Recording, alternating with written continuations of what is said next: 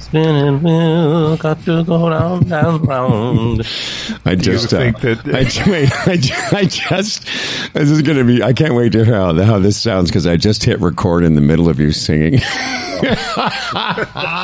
I heat up, I can't cool cool down. Na, na, na. Spinning wheel, got to Spin go round. round. What, what song is that? What's Abracadabra? Oh, fucking right. That's a huge karaoke song. Oh, that's funny, man.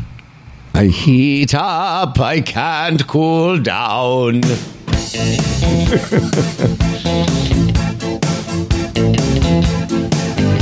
I, uh, I just wrote on our Facebook page Does the weather suck? Oh, we'll tell you. Another show where we're going to start by talking about the weather. What was that? I've karaokeed this a few times. This is one that ca- back in the karaoke days, everybody had this song, and I like the part where I reach out and grab you. I, I put. Oh, you do the actions. You reach out and grab you. Yeah, it was fun, and people would cheer. It was great. Oh, would they? Yeah. Would they cheer when you reached out and grabbed you? I'm gonna reach out and grab ya. Oh yeah. So is this like mm-hmm. karaoke at a big bar kind of karaoke or a little small intimate environment? Here we go. I want to reach out and, grab ya. and all the people cheer. Well, oh, was it late '80s or early '90s where karaoke was huge? I don't know. Something like that. Everywhere you went, it was karaoke. Everybody was buying karaoke machines. Remember? Uh, Uh, yeah, we had one. Our, we had a little one with our kids. We had like some cheap, you know, Costco version, a little uh, all-in-one karaoke speaker, tapes, and microphone. Yeah, we had one of those. Uh, Freddie, give me about five percent more microphone. All right. Ah, okay. Well, uh, yeah, another show that starts with Dan and I and Fred talking about how the weather is not very good and it's not cold all the time. The Yeah. thing that bugs me about weather that when I get cold a little bit, you know, I, I'm not as irritated by the weather as you guys are, obviously, but uh, but I, I'm not big on my nose getting cold. My nose gets cold, and I, you know, what do you do with that? Dan, you're not irritated by anything as much as we are. My nose was running all day yesterday. All day yesterday, I'm wiping. This is, what was it, May 18th? Yeah, I don't know. I, I, I think I was, I mean, it's irritating because, you know, you only get, Dan, you only get a few months here. You get a couple of months, a window of opportunity. We're just days away from June. So far, spring has been horrid. Well, this thing, the latter part of August, it starts to cool off, and it's almost June. Yeah. Like it's crazy, and and and again, it just solidifies. And thank God, COVID is where it is now, and hopefully it stays there um, for going away next winter. That's the one thing you can hold on to. I don't have to go through another brutal winter. Yeah. You know, Monday night, it was Delisa's birthday. The kids came over, grandkids, of course. They were in the pool. Like, kids are so resilient. Like May, my granddaughter wanted to go in. Where are you serious? She puts on a bathing suit on. She jumps in the pool, gets out, jumps in again, jumps in again. Then John thinks, why not? He's. They're in the pool like it's a summer day, but the air was cool, but the water was warm. right. And now, and then two days later, Delise and I were out buying flowers last night, and I was cold. I had a hoodie on, and I was still cold. Like I was, ag- uh, it was cold to the point where it was aggravating looking at the flowers. Exactly. The wind, the wind was whipping through the uh, the nursery. Uh, a uh, an activity that should have been fun, yes. enjoyable. Um, did you see the note I just sent you? What is it now? We- Just you're gonna either you need to work it a little closer because you're way off it today for some reason. I don't know why. Because Uh, I didn't want it in front of my face. Okay. Okay, but but then we're losing some of your uh, your balls. Well, because I turned the compressor off. I know, uh, Dan. I think we should turn it back on because uh, I'm losing him a little bit. He's, he's sounding kind of distant Well, to if you me. can't turn it up anymore, then yeah. Yeah, I would just stick that Not a back. matter Oh, I on. can turn it up, but can you turn it up more? Well, the problem is if I because it's just you and I today, I can. yeah, I can turn it Okay, up. how, how's that? Is that better? I think so. Um, Every day there should be like, here's the little section about the weather, and here's a little technical section, and then we get going with the show. Okay. yes, that perfectly describes what we do here. But it's what you know what it is, Dan. It's part of our charm. I know it's definitely charm. And and, Did, and you, what? did you see that email I sent you? Yes, that we're uh, we're trending down in Russia. Yeah. I saw Yeah. that. Well, I'm going to get to that. I promise. Okay. I got a couple things to get to, and then of course today, we, when, when we actually start the show, we got a lot of stuff planned today. It's going to be great. Mm-hmm. Yeah, it's going to be fantastic. How is that? That's great. No, because I'm more direct now. No, now you sound Yeah. more present. But what what you just described is why I get aggravated because of the weather. Because yesterday, you know, it's like there's only so many of these days we have to to be out of doors, and yesterday it was. You know, it wasn't a very pleasant day. Although I will say that yesterday was the 34th anniversary of me meeting Randy Rosenthal. Uh, it was her birthday, 1988. Um, just about a year and a few months before I met Fred. And you know, I think you know the story. I, I Lumbee got me the job in Montreal, and I, I got off the plane, go to the radio station. And literally, the first day I was in Montreal, get off the elevator, and the doors open, and Jeff says, "Oh, look, uh, this is uh, Randy. Randy's. Uh, this is Howard Glassman, and Howard, it's Randy's birthday." And that's how I met uh, the mother of my children. I met her on her birthday the day I moved to Montreal. Isn't that weird? Well, yes and no. It was a one in uh, 365 chance. So I guess from that standpoint. But um, You're just. I love how you think. That's why I love. I love how you think because it's like, you, you know, all the. You, you, that's why you and I could never work at Hallmark. You'd be like, hey, that's really romantic, but you know, there is a. It, it's a one in three hundred sixty-five chance. I mean, it could meeting happen. somebody on their birthday, I don't know if that's classed as sort of weird. What's the weird part? The fact Well, that you ended up marrying? Exactly. I, I met her on her birthday the day I moved to, to Montreal and ended up marrying her. And all these years later, you know, she's, I spoke with her yesterday. My daughters called me and said, Did you uh, say happy birthday to mommy? You know, it's kind of interesting, I thought. You know, No, I have a story like that. I think I mean, it's met not as interesting as getting mad at the florist the nursery. nursery. I have a story like that. I met Doll two months and 13 days before her birthday, and we ended up getting married. It was weird. Oh, you know what? I, you know what I want to do. You know what I want to do right now. I want to reach out and grab you, grab you by your scrotum. It'd be fisticuffs if it wasn't for COVID. You know, it's weird. I met Dan Duran 14 days and 16 months before he and I became best friends. Came up to the stairs at the top of the stairs at the radio station. Right. CHAB Moose That's How, did, how? Let's get into that a bit. How quickly did the relationship from that day? How long did it take to develop to like hot and heavy and What, Dan and I? I know you met Dan. I, I know you met Dan at a glory hole. I know that. yeah, that's right. Uh, It's funny. I know that story. Oh, that old thing. well, looky, well, look what we have here.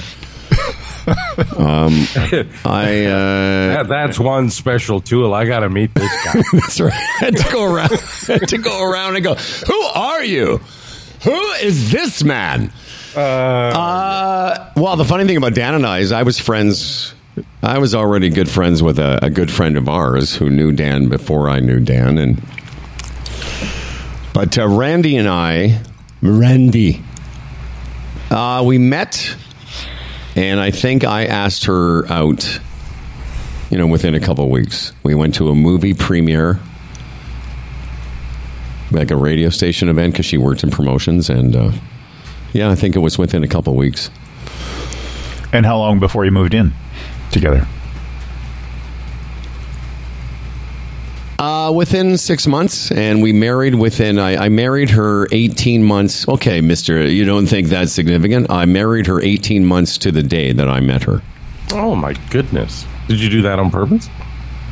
No, I don't think we did. I just think that uh, our wedding date, which is the 18th of November, I think, just happened to be there. How long? I don't, you don't have to answer this. I'll answer it. Meet- Before Dan and I had relations, it was almost, it was instant. I know you had relations at the glory hole. the glory hole. Uh, no. you met Randy on her birthday that Yes. May. How long before- was it before? I planted. Well, I- you know, I don't want to be rude here, but I'm just wondering how, you know, back in the day in that situation before it was the relationship was consummated. Let's put it Was that that three date time? Is that three date rule? Yeah. You know, I, I, that's a really good question. I, I, I fairly quickly, I think. You know, I, I certainly within a few dates.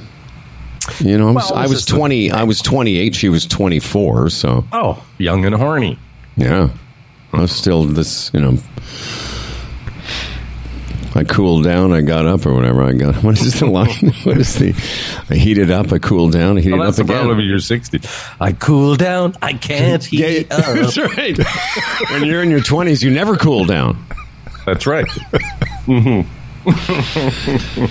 Yeah, it's you know they what are that that famous saying that youth is wasted on the young. Oh, yeah. Isn't it? Oh yeah, It really. Physically, mentally, but as I listen, I as I said, the the two gentlemen I played golf with yesterday, one of them had like one had a shirt and a little light jacket on top of it the entire round. Mm-hmm. Meanwhile, at one point, I told you I was I was getting like a chill. Fucking, I never used to be cold. There's a young guy up at the trailer park, Dan's neighbor, two over from me, named Andrew. And that when this guy arrives for the summer, he takes his shirt off, right? Yeah. Right? And he never puts it on. It doesn't matter what the weather is rain, cold, heat. He just never has a shirt on. But he's buffed and he's a young guy and in great shape. And, you know, I mean, visually, there's nothing wrong with it. But it's, we always laugh. It's like Andrew. And, you know, his two sons are like that now, too. Never have shirts on. Well, there were a lot. Listen, there were younger guys there yesterday. I was at a table of guys that I play golf with that are 20 or 30 years younger than me. They all wore shorts yesterday. I mean, they were wearing jackets too, but but it was for me. I just kept putting on layers as before the round. I'm like, well, I'm, I'm cold. I'll put on some rain pants because it was going to rain. Well, I had shorts on at the nursery. I'm okay with shorts as long as my top is warm. Yeah. It, it's uh yeah, like I wore shorts all day yesterday. But I had I put a hoodie on when we went to the nursery because it started to get chilly. When I went out to cut the lawn at about 12:30, 1 o'clock, it was actually warm. It just turned. There's another weather report. Maybe maybe you should take uh, soup with you on the course. That's not a bad idea. I Clear drink- soup. I like it. Maybe a clear soup. That's where I'm at now. Because I'm old, I can't even handle anything in the soup. And Uh, that's a whole other story. what's that? bef- well, you told me before the show you're losing weight and you don't really know why. That's not good. You might want to go see a doctor about that. Well, I'm probably losing weight because I've been on, you know, a diet for four and a half months. Oh, I don't know. You said inexplicably now. yeah, this week I've definitely lost a couple pounds. Um, listen, we got lots to get through. Dan Duran is here, everybody. This episode of Humble and Fred is being broadcast to the world from Humble and Fred Studios in Toronto, Brampton, and from the luf- lusty shores Lovely, of lovely. Love Ah. Lake Lake. And is brought to you by Gigs Guy, the Retirement Sherpa, the Chambers Plan, Bodog, Health Gauge, Hush Blankets, and our newest sponsor, Relaxicare. And now here are two men that are only happy while complaining. It's Humble and Fred.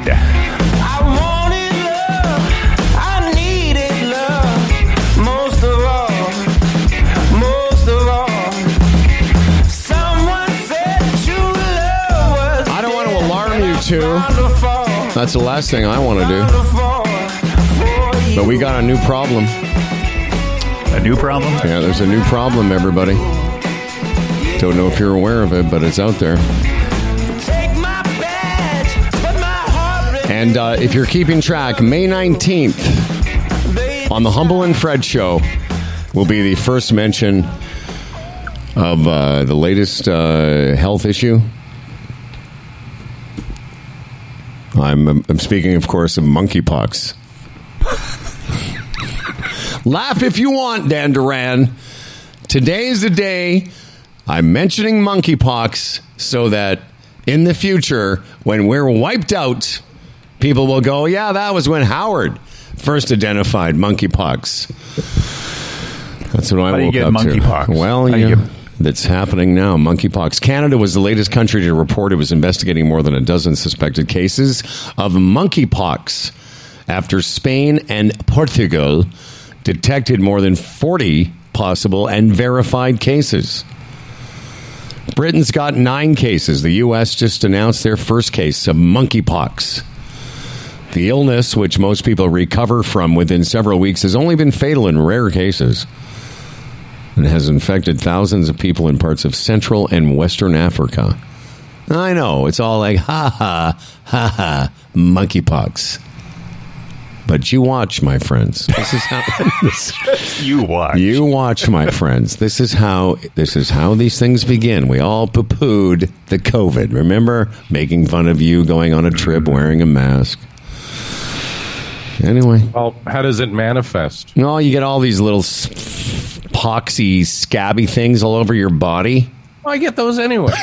Yeah, that's right. Maybe that's what that thing was on your leg. You already got the pox, monkey Yeah. man. yeah, so I'm good. Shows you can have it. It really doesn't affect your life that much. That's right. Oh, that's right. Maybe that's when they have to, has the biopsy from your uh, pus volcano come back. Oh, I'm still awaiting that call. Uh oh, Yet I'm not apprehensive at all because, again, I've had several of these uh, growths and they're always benign. Uh, it's a you know it's a form of uh, skin cancer, but not. And as um, the doctor assured me, it's not melanoma, which is you know that's the one that'll get you. oh, it will. You should be tested for monkeypox then. Well, that's the thing. What if Patterson's ground zero for monkeypox in Patter in uh, Canada? Maybe It's patient zero. I don't know, man. It's like uh, I think uh, this monkeypox thing. It's not new though, is it? I I don't know. I didn't do that much research, to be honest with you. I just saw a story about monkeypox, and I went, "Well, I you stopped at monkeypox. just went." That's all I need to know. Uh, anyone, regardless of sexual orientation, can spread monkeypox through contact with body fluids, monkeypox sores, or shared items. See, that's the thing. If you had monkeypox sores, that would be a sign to me that we are no longer, you know, going to be in proximity. You know. Show me, show me your shores first. Well, this is the thing. Are they are they going to be anti-poxers now? I don't believe the monkeypox is real. No. Uh, yeah, I you know. Uh, Yeah. Wouldn't that be something? Wouldn't that be something to choose? You know, get on the other side of COVID, which apparently we aren't. We aren't. Uh, the fall's going to be terrible. Uh, only to have something like that. Yeah, that's what I thought. I thought, well, just as we've put a little bit of COVID behind us, now we're going to be having to look out for people with pustules mm-hmm. and little Right. sores. By the way, I have a great COVID story. It just shows you, and this isn't is, isn't against the vaccine or anything. It just shows you what can happen. My buddy Doug, he gets all the vaccines. He's had four. In fact, he had his fourth before me. Okay. In the fall, he went to South Carolina with us golfing, and we went into a lot of places where people weren't wearing masks. Then in um, he spent February in the Dominican Republic, you know, a third world country basically, survived that. Then uh, when he came home, we went to the Jays' second game of the season. Fifty thousand people at the dome, a lot of them not wearing masks. Right? Doesn't get COVID. Then on the weekend, last minute thing, his wife and a bunch of women are going to Ottawa for the Tulip Festival. Right? Oh yeah. So one of the other husbands says to him, "Hey, do you want to just go with the women and we'll hang out on the the market there and have a few beers in the bars, watch the Leaf game?" So Doug goes, "Yeah, okay, let's do it." He's got COVID. He got it at the Tulip Festival in Ottawa. Really? Yes. And he was outdoors all the time. He Well, that's ate outdoors at the at the at the restaurants. Mm-hmm. The only time he was he was in a bar watching the Leaf game, but it was Ottawa. Nobody cared. It wasn't that crowded. And that's where he ends up getting the COVID at a tulip festival. Don't you think that's funny? well, yeah. I, I had a great time with that yesterday. Did you? Like, what were some of the things you were saying? I, do you have That any? was the Tulip Festival, and then I ran down all the things he's done over the past few months and not gotten COVID. oh, poor guy. And he gets it in Canada at a tulip festival. I mean, that's the first question. What the fuck were you doing at a tulip festival? and it went from there. What's that joke? Uh, tulips on my knob or something? What is that joke? it's was sad. Um, well, Oh, I can would you tell like you. to plant tulips? Yeah, yes, yeah, yeah, plant Tulips tulips. on my knob. I talked to somebody the other day that had all the vaccinations, had been boosted. I don't think he had his fourth, but he had three. So two and a booster, and has had COVID twice. yeah. And uh, Doug says it's not bad. He said it feels like a cold. He just he doesn't feel well, but it's not horrible. And of course, the vaccine has. He's a 66 year old man, and the vaccine has saved him from, you know, a horrible, Hospitalization, uh, yeah, yeah. yeah, a horrible bout. You know, You're going to go to the Sunflower Festival? That's good, Dan Duran. I, listen, maybe this Hmm. uh, this week my stomach's been upset because of the uh, monkeypox. Maybe. And now the official song of Monkeypox 2022. Peter Gabriel. Love this song. You know, Peter Gabriel was just a. I always loved his music. Hmm. If you guys have ever heard of him. Yeah. But PETA doesn't like this song, right? Why would you shock a monkey? Why would you do that to a monkey?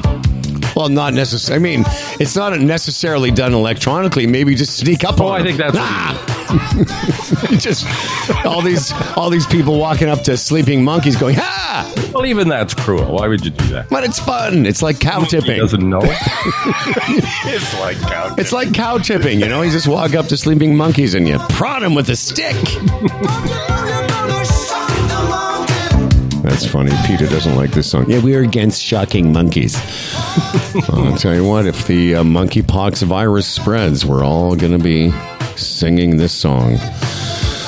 Uh, just quickly, Dan sent us an email, uh, which we can uh, then maybe segue into other emails we're going to read today. But, Dan, why don't you uh, explain uh, the email you sent us?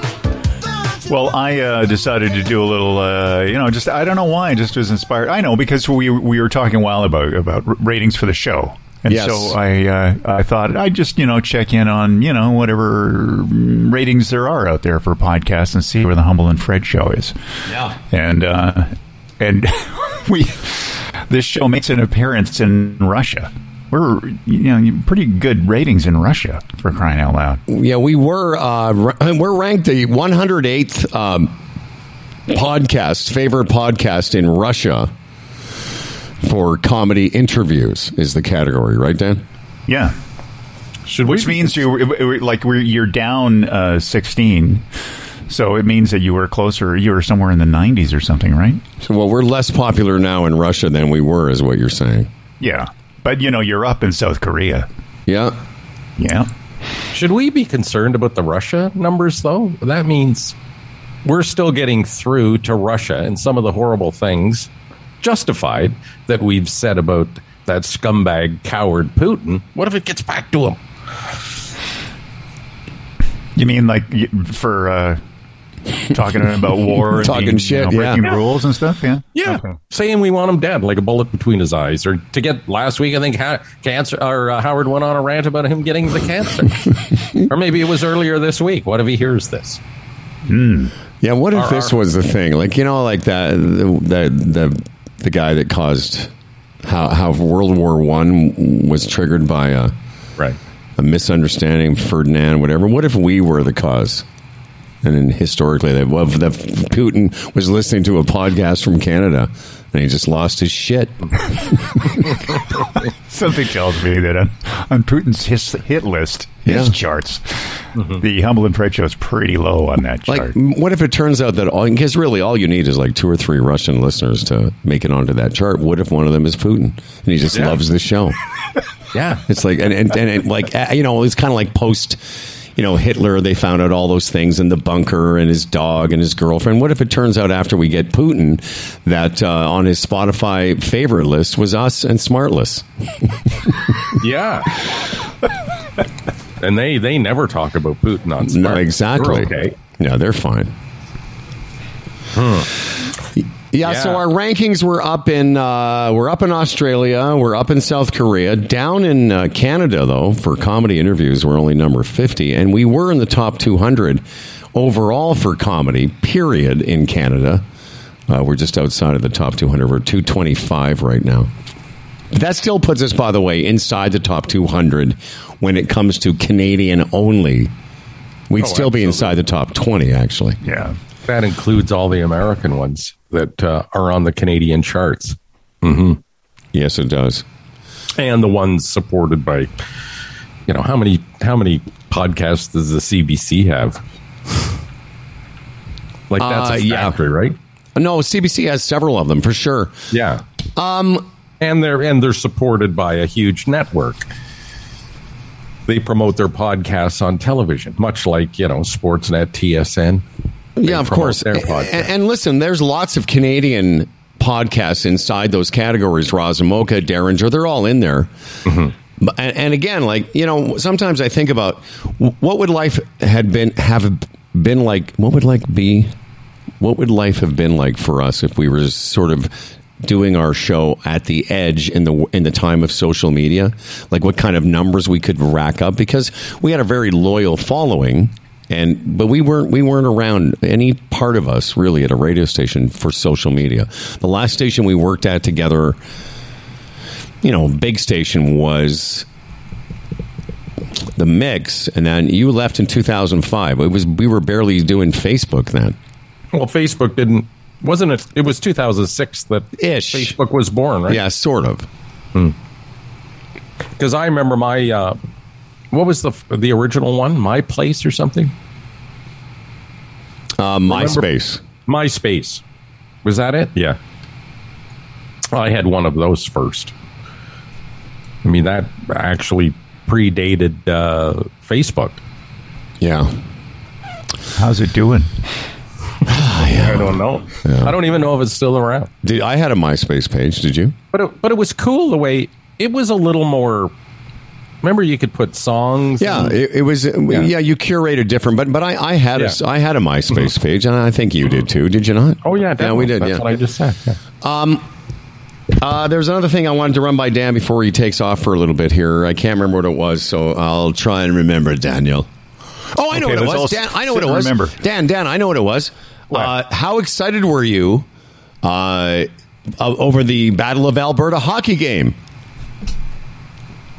I know. I'm just Yeah. Fred told What, me uh, that. what happened? well, Cal- Calgary beat Edmonton nine Oh, six. did they? Yeah. Oh. I know. I guess you're from Edmonton. I thought you'd be uh, upset. I don't think he got the score. It was old time hockey, nine six, 9-6. like back in the seventies in the playoffs. Love that shit. the Gretzky teams. Yeah, it was Wow. nine six. That's great. It I didn't great. watch it. I'm I've soured on hockey. Who's going to win this uh, this uh, series then? Oh, oh, I would pick Calgary, Yeah. fine. you know I'm pretty good. I picked the Leafs to lose to uh, the Lightning. You know, Mm-hmm. Yeah, you're you're very. a You of people didn't like that, but No. in the end, who was right? Oh, the great prophet. Imagine that. Uh, there was still a lot of leaf talk yesterday with the boys on and off the course. There's a lot of man the a lot of disappointing. A lot of guys again, your age category that have been fans for a really long time. Some guys came up to me. They heard us talking about the Leafs on Monday. In fact, I read one of my friend Mark Bertoli is the guy that sort of gave his analysis about you know no scoring from the third and fourth line, and he walked up and mentioned that he'd heard us talking about it. And yeah, it's fine. It's too bad the team does never delivers because there's so much support here in this city. It's sad, actually. Well, I thought that the other day. I when I tuned in for a couple of minutes of the Florida Tampa Bay game. Two cities in Florida enjoying, experiencing what Toronto, Canada, is desperate for. Mm-hmm. And you know, like Tampa, or uh, uh, uh, I'm sorry, Florida, where they play in Sunrise, which is close to Fort Lauderdale. Most of that crowd, right? Like that's that's their fan, fan base. It doesn't go much beyond the twenty thousand people that are in the rink. Like if you walked around Sunrise and asked them about the Stanley Cup playoffs, most of them would have no idea what you're talking about. And yet they get to experience that, enjoy that. They've moved ahead of the Leafs in their program. It's it's just frustrating. Because I, I thought, you know, if they'd have beaten Tampa Bay and maybe got into a long run, the Leafs, what that would do in this market. Can you imagine? Mm-hmm. No, like know. Maple Leaf Square and the flags on the cars and the bars and the restaurants. But nope, not here. We're not allowed. Well, that's one of the things I said to a couple guys I was talking about before the round. I said, you know, I said it's funny. I'm I'm really not a Leaf fan, but I was really looking forward to like hanging out for the next few weeks watching this team play. Yeah. And and that's me, and I don't have much skin in the game, as they like to say. Uh, Dan Duran's news is uh, coming up uh, toward the end of this program. Uh, he'll come back. Toronto Michael check in as always. But why don't we uh, take a second here as we uh, get started and acknowledge some very fine, fine folks. I pressed my uh, compressor button. Yeah, you sound great. Uh, okay. Why did you? Do you not like the way it sounds? No, I don't. To me, I you know, I just speak. I don't really. In your own head, it's hard to distinguish exactly how you sound. All I'll So- tell you is I have your volume up higher than I normally do. Now I don't know it's, if it's your new microphone, but My, maybe my new board. could be your new board. All I'll tell you is I'm riding the level higher than I normally do. Okay. And uh, after a couple days of this, I'm going to have a listen to it. It'll be fine. Right. I, I, here's what I know: once we finish the show and I do the production on it, it always sounds fine. It's just me. I like to hear you at a certain level. All right, uh, I'm going to tell you about the Chamber's plan, Canada's uh, number one plan for small business, a benefits plan, you know, group benefits. If you have a company, say one to 100 employees, you can get a free quote today. Go to chamberplan.ca. It is all there. Uh, group insurance and employee benefits enjoyed by 30,000 Canadian businesses. They've been around for 40 years. This is solid as a rock. Very simple to sign up. It's stable, obviously. 40 years. Come on.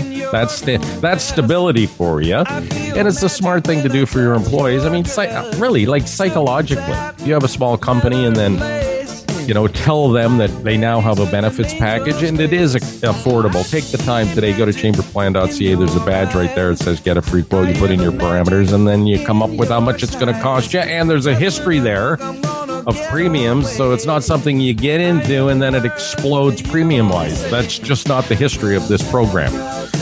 So do it today. Chambers of Commerce Group Insurance Plan. Find them at chamberplan.ca.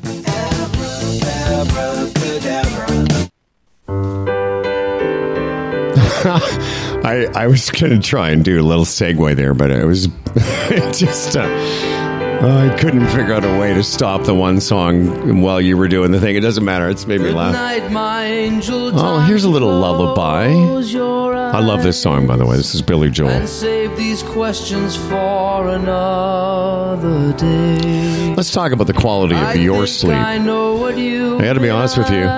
Not a great sleep last night. I got to get me some Hush. Hush is the, like, you know, fact is, the reality is lots of people experience struggle with sleeping. And Hush is here to uh, help you do it. An industry leading sleep brand carrying a wide range of sleep essentials for every sleeper. Whether you're a hot sleeper or a cold one, Hush has what you need to get the job done. They carry the uh, best-selling weighted blankets. You've heard of those, and mattresses. Good night, my angel. If you're not 100% sold on the product you get from Hush, they give you a 100-night guarantee on all their products. Try it for 100 nights and return it with no hassle uh, whatsoever. That should tell you something about this company. They stand behind what they sell. If you're not happy, send it back. If you're looking to upgrade your sleep, head over to hushblankets.com. Do it for us, do it for yourself. Put in the promo code HUMBLE for 10% off at hushblankets.com. H U M B L E. And go back to sleep with Hush. dark and deep inside this ancient heart, you'll always be a part. Yeah, this is one of those songs that uh, I really didn't know this song when it first came out, but I remember once I heard it. I've always liked this. Do you know this song at all? Is it familiar to you? Absolutely, absolutely. I love all the Billy Joel uh, ballads. Yeah. I don't like his poppy stuff, like when it got too poppy, but I love this stuff. Yeah, like we didn't start to fire and that stuff. I sort of Yeah. never really. No, But this stuff is uh, it's sweet, man. Night, my. All right, let's get our energy uh, back, everyone, because you know it's uh, Thursdays, and that means Humble and Fred will turn our attention to the fine human beings that support this program. Hi, guys. Your humble down Fred. E- e- emails. Howard. I noticed the first one you sent me was about Corona, the beer. Uh, let me see. Yes, sir. Yeah. But anyway, at 6:38 we got something in from Brent Atkinson. Maybe I should read it. It's about beer as well and he makes a good point. Uh, did it come to uh, Humble and Fred at humbleandfredradio.com? Yes, it did. Okay, I don't. I don't see it. Well, take it. Do it. Well, he says, Hi, guys. Listening to the show recently, I've heard your conversations about inflation and the challenges of purchasing an affordable, good quality beer. I've always been one to reach for a local craft beer, but my best friend has recently influenced my beer purchasing habits.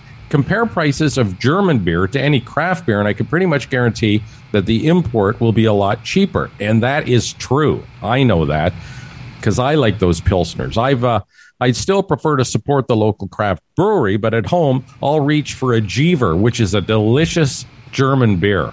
I bought that over the winter. The only problem with Jevers in this uh, British beer, or, or I'm sorry, the German beer, is that uh, high end calories, high end carbs. It's not your, it's not diet beer. Let's put it that way Sure. uh, Koenig and uh, Radeberger or other beers. Last night at the barbecue, I had a um, a German beer as well, and it was called a Bavaria, mm-hmm. and they have a distinct flavor. It's good. I mean, you don't want a whole bunch of them, but if you really want to enjoy a beer, these German beers are good, and they are. It's remarkably cheaper than than Ontario craft beer. Let me just pop in. First of all, I did see Brent's email, and I've included it. It's way down in the in the list. It- Oh, it's okay. okay, but I want to tell you that. Uh, I'm going to come up this summer. I was talking to Dan. I'm going to stay for a few days, and I'm going to bring you this beer that I drank last night. Now, I know Darren's told you about it, but I, Right. I, if you're, what made me think of it is if you like that vibe, that whatever, what were you drinking last night? It was called Bavaria. Okay.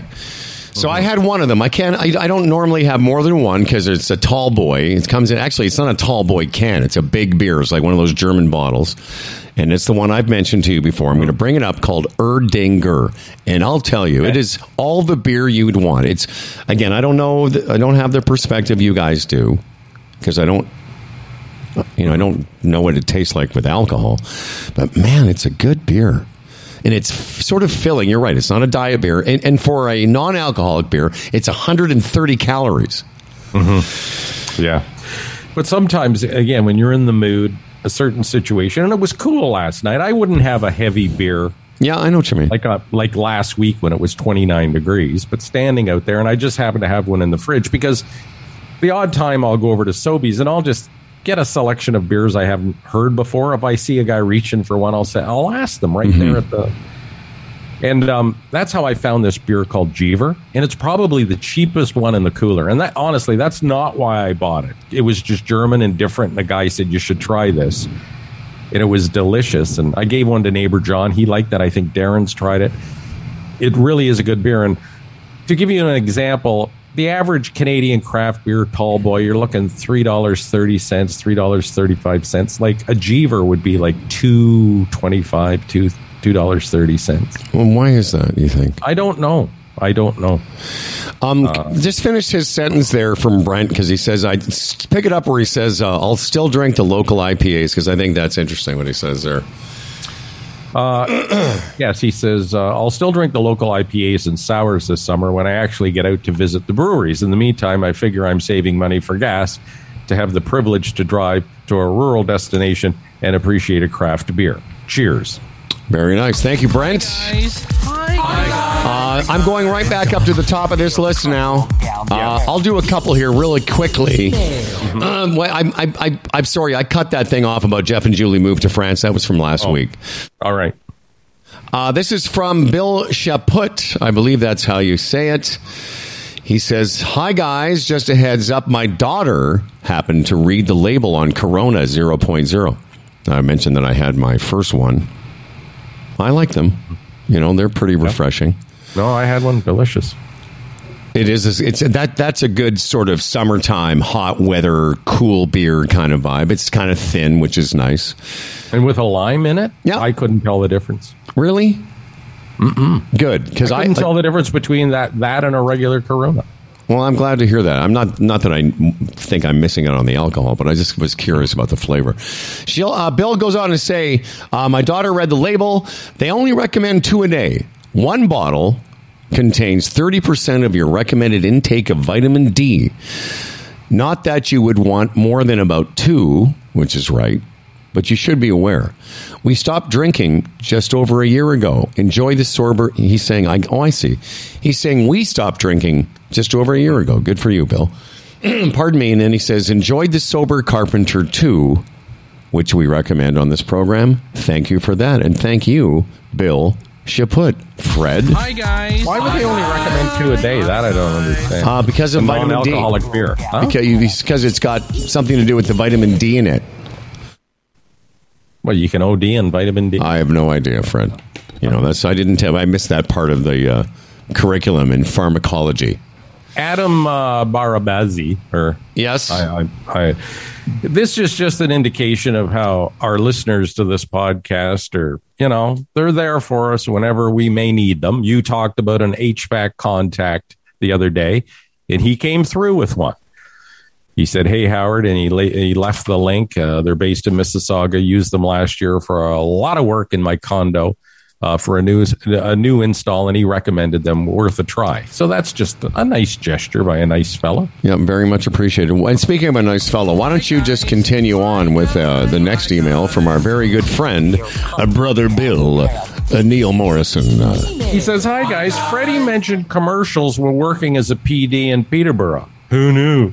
And using a guy, and using a guy uh, you couldn't understand because of his accent. For some reason, it brought me back to our Edge days in the 90s and a commercial we ran for the nightclub Whiskey Saigon. Uh, music director Neil Mann could not properly pronounce the name of the club, and either Jim McCordy or Robbie Johnson ended up using his outtakes as the commercial. Whiskey uh, Saigon, uh, Whiskey Sagots, uh, Whiskey Skygon. Uh, just more brilliance from the greatest staff ever. Isn't that a sweet thing to say? Uh, Brother Bill. P.S. Uh, what do you get when you cross? Oh, am I allowed to say this? um, but he sort of, by the way, just before you read that, Right. he's left out a word. Okay. So can I do it? Because I know the. Yeah. I, so he said. The, he says, "P.S. What do you get when you cross a Jehovah's Witness with a Hell's Angel? Someone who comes to your doors, come, someone who comes to your doors and tells you to fuck off. Oh, okay. Tells you to fuck. off. Right. Okay. All right. That's good. You said it. But see, you can say that because you're Jewish. Yeah, and it, that's right. And uh, and, uh, Jews are just like Jehovah's Witnesses. Anglo Saxons like me, we can't do that. Come on, Anglo. Mm. Anglo Saxon, you terrible man. Hi guys. How dare you? Um, okay. I'm going to play some of this uh, because why not? Judy Hill sent us a note and she says, When I heard Stu Jeffries do this, all I could think of was you, Fred, and all of us Leaf fans. I love the fact that she included me in that. I thought that was very sweet. All of a sudden, I'm a Leaf fan. So, our friend Stu Jeffries did this bit, and it's kind of a take on uh, a thing from years ago called I Am Canadian. Yeah, we did a parody of that. Uh, Pete Cunio did a ridiculously great parody of that. But here's a little bit of Stu, and I play this because, you know, it's a Leaf fan thing. Did you listen to it, by the way? Uh, not all of it, some of it. All right. Well, we'll just play a little bit of it. Here's, I, I, you know, again, he's doing regular radio, so this is kind of like a regular radio bit. And, uh, you know, why not? Have a listen. Hold on. Uh, hi, uh, my name is Stu, and I'm a Leaf Oh, it's not playing. fan. Sorry. I believe that a 55 year rebuild is perfectly fine, and the only dynasty I can speak of is that one with Joan Collins. I believe wearing a Habs jersey is a crime against humanity. I have several jerseys with Salming on the Um, I can't back, explain why this keeps stopping. I and a custom fitted paper bag. I think that Darryl Sittler's a national treasure. Lanny McDonald's mustache should be a heritage site, has its own postal code, and may or may not be hiding a first round draft pick. And I believe Eddie Shack cleared the track to give our playoff chances somewhere to lie down on. Anyway, Stu goes on to do, you know, I'm uh, Stu. J- I believe I, that I'm a Leaf fan and uh, that type of Carlton. thing. So uh, Judy sent us to that. We wish Judy well, and uh, we wish Stu Jeffries well. Why wouldn't we? Yes, he's doing a great job over there at your Boom 99.9 or whatever it is. Ninety-seven three. All right. Little did I realize in uh, April or May of 2011, when I got fired from there, I shouldn't say little did I realize, I wonder if, because Stu got hired after I got fired, and I took his job at 97.3 after he got fired, Right. and he's been there ever since, just doing morning radio, and, you know, good for him. Mm-hmm. What are you looking up there, fella? Well, I was going to send you another uh, Leaf fan thing that I received. If Okay. A bit of it, it's funny. It's funny. You like funny, don't you? I can, I can, I can enjoy funny. Yeah, I think so. I think you can. I can enjoy it. Uh, do you want to do the next email, or should I do it while you're Yes, do that. okay? Stand by, stand by, people. Hi, guys. Uh, this is again just to acknowledge Brian Reichert Come broke down. sent us a note, and I won't go. Uh, it's basically a link to uh, an organization that is against hatred, and we are as well. Humble and Fred are anti-hate. And it's a website, antihate.ca. And he says, it seems legit. However, I've only been to the website. Cheers. Brian Reichert of Georgetown. And uh, a couple things there. Thank you, Brian. Uh, I like that on Thursdays we get to acknowledge some of the people that listen to us, and we appreciate your participation. I went to the website. I guess it looks legit. I'll, I don't know. Maybe we have them on uh, to interview and see what we can do to stop hatred. If everyone hates hate, why is there so much hate? Even people who hate will claim that they don't hate. Yeah. Isn't it a weird phenomenon? Because even those people you know deep down in their heart, and we know some, and we've seen some, they hate. But if you ask them, they'd say, I don't hate.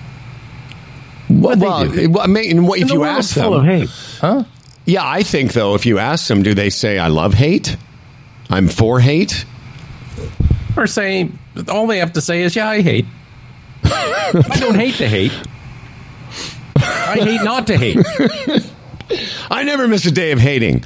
Uh, what did you send me here? I've got it now. It's uh, th- this that's it's pretty funny, buddy. I It's sent this to you yesterday. Oh, you said that well because I. That's what oh, I sent you. Oh, okay. Remember during the show, I said, "Oh, I want you to see this," and I, and I, it, it's the well. Let's play it. I loved it. It's a guy. It's a woman that uh, that uh, uh, you know videoed her husband while he was watching the Leaf game. Yeah, it's other brilliant. Okay, mm-hmm. well, yeah, that that I look on your phone. I think it was me that okay, sent well, it I got you. somebody else sent to me a couple right. of days ago. I didn't. All right, have a listen here.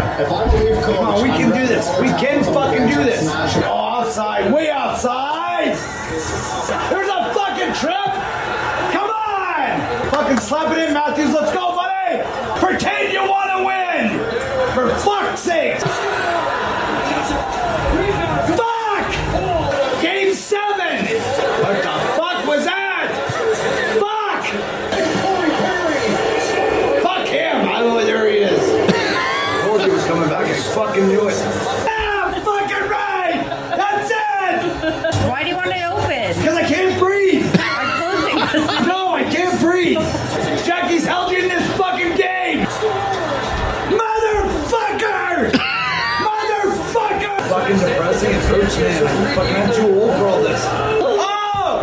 And he fucking hurt Jack! But we need a fucking goal on the power play. Motherfucking suck my fucking cock, suck his fucking dick. They'll go down in history as the fucking team that couldn't win a game fucking seven. You motherfuckers do this again to us. You fucking cum suckers. One minute! Fucking let's go! And at the end of the game, I'm going to tell you, he, he- there's a moment there just before the video ends. He's quite emotional.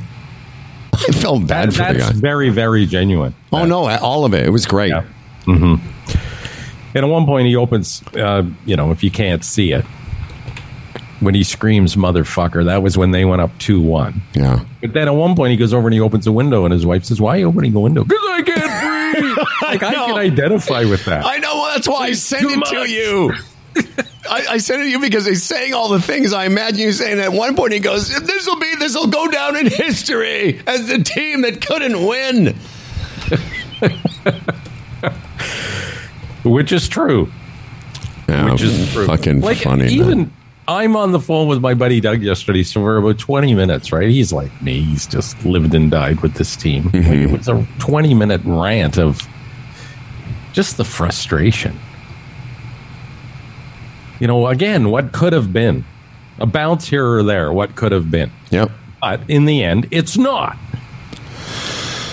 Oh, I know. I know. Um, Ready for the next? Uh, stand by, please, sir. We may have to pause uh, the emails for some uh, commercial intervention here in a second. So let's do one more. guys. Oh, sorry. Here we go. Hi guys. Hi guys. Yeah, pick it up, my Hi, brother. guys. Do it. This is Lisa Ann Frazzoni, uh, who's been, she lives in the States, I think New York City. Yeah, And, she lives in uh, New York. great fan, great supporter of the show.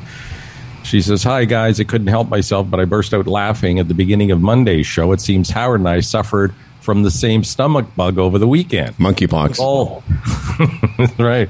With all the fart and poop jokes, as well as all the bodily function talk over the years, I'm not surprised. Mm-hmm. Women's periods may sync up, but Hundy P's apparently sync up in other ways, wherever they are.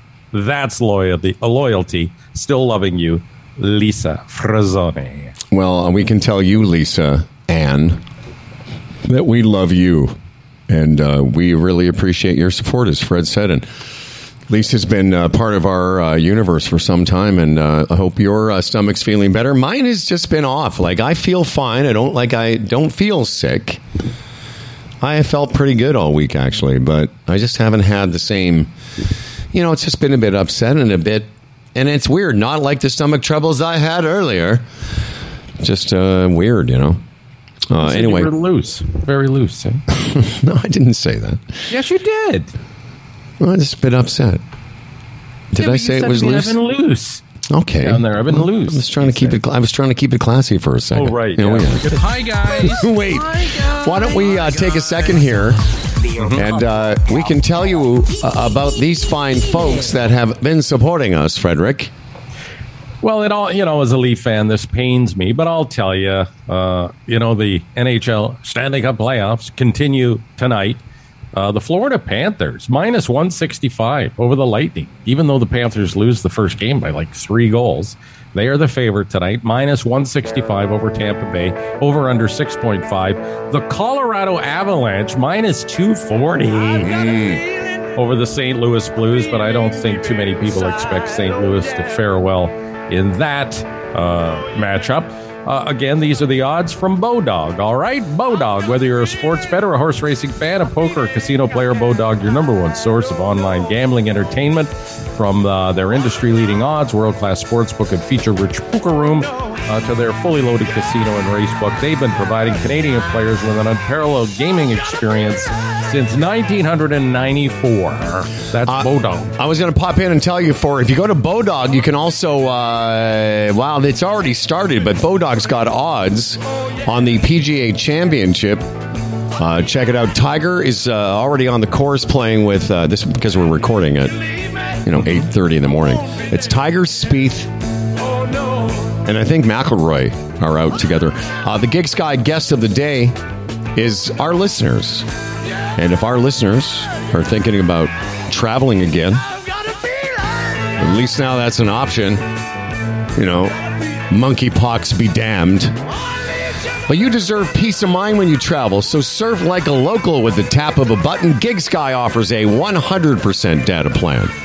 WhatsApp, FaceTime, Maps, Uber, Instagram, it's all there. FaceTime. I'm sorry, uh, GigSky's got you covered.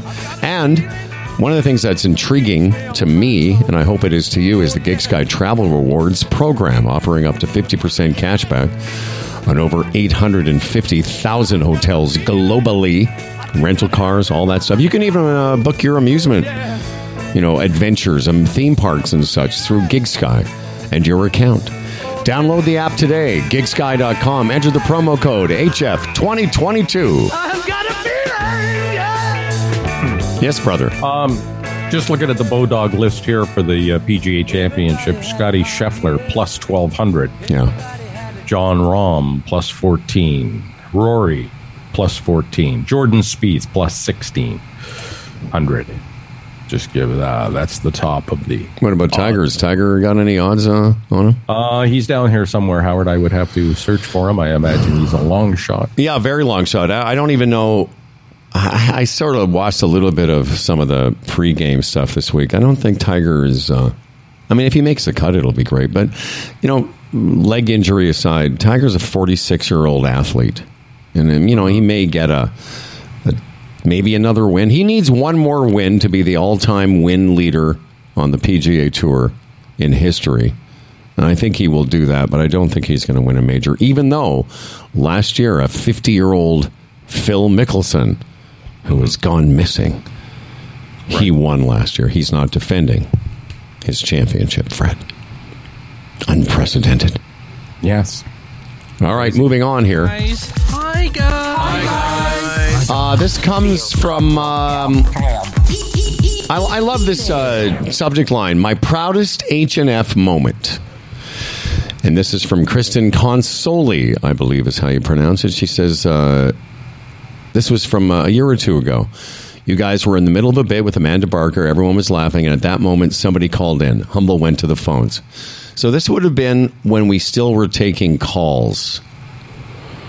I couldn't tell you when that was. The caller was upset and choked up and said he just wanted to say thank you for always making him smile and laugh, and that he was on his way to work and was pretty sure he was getting fired today. He said he was listening to try and cheer himself up.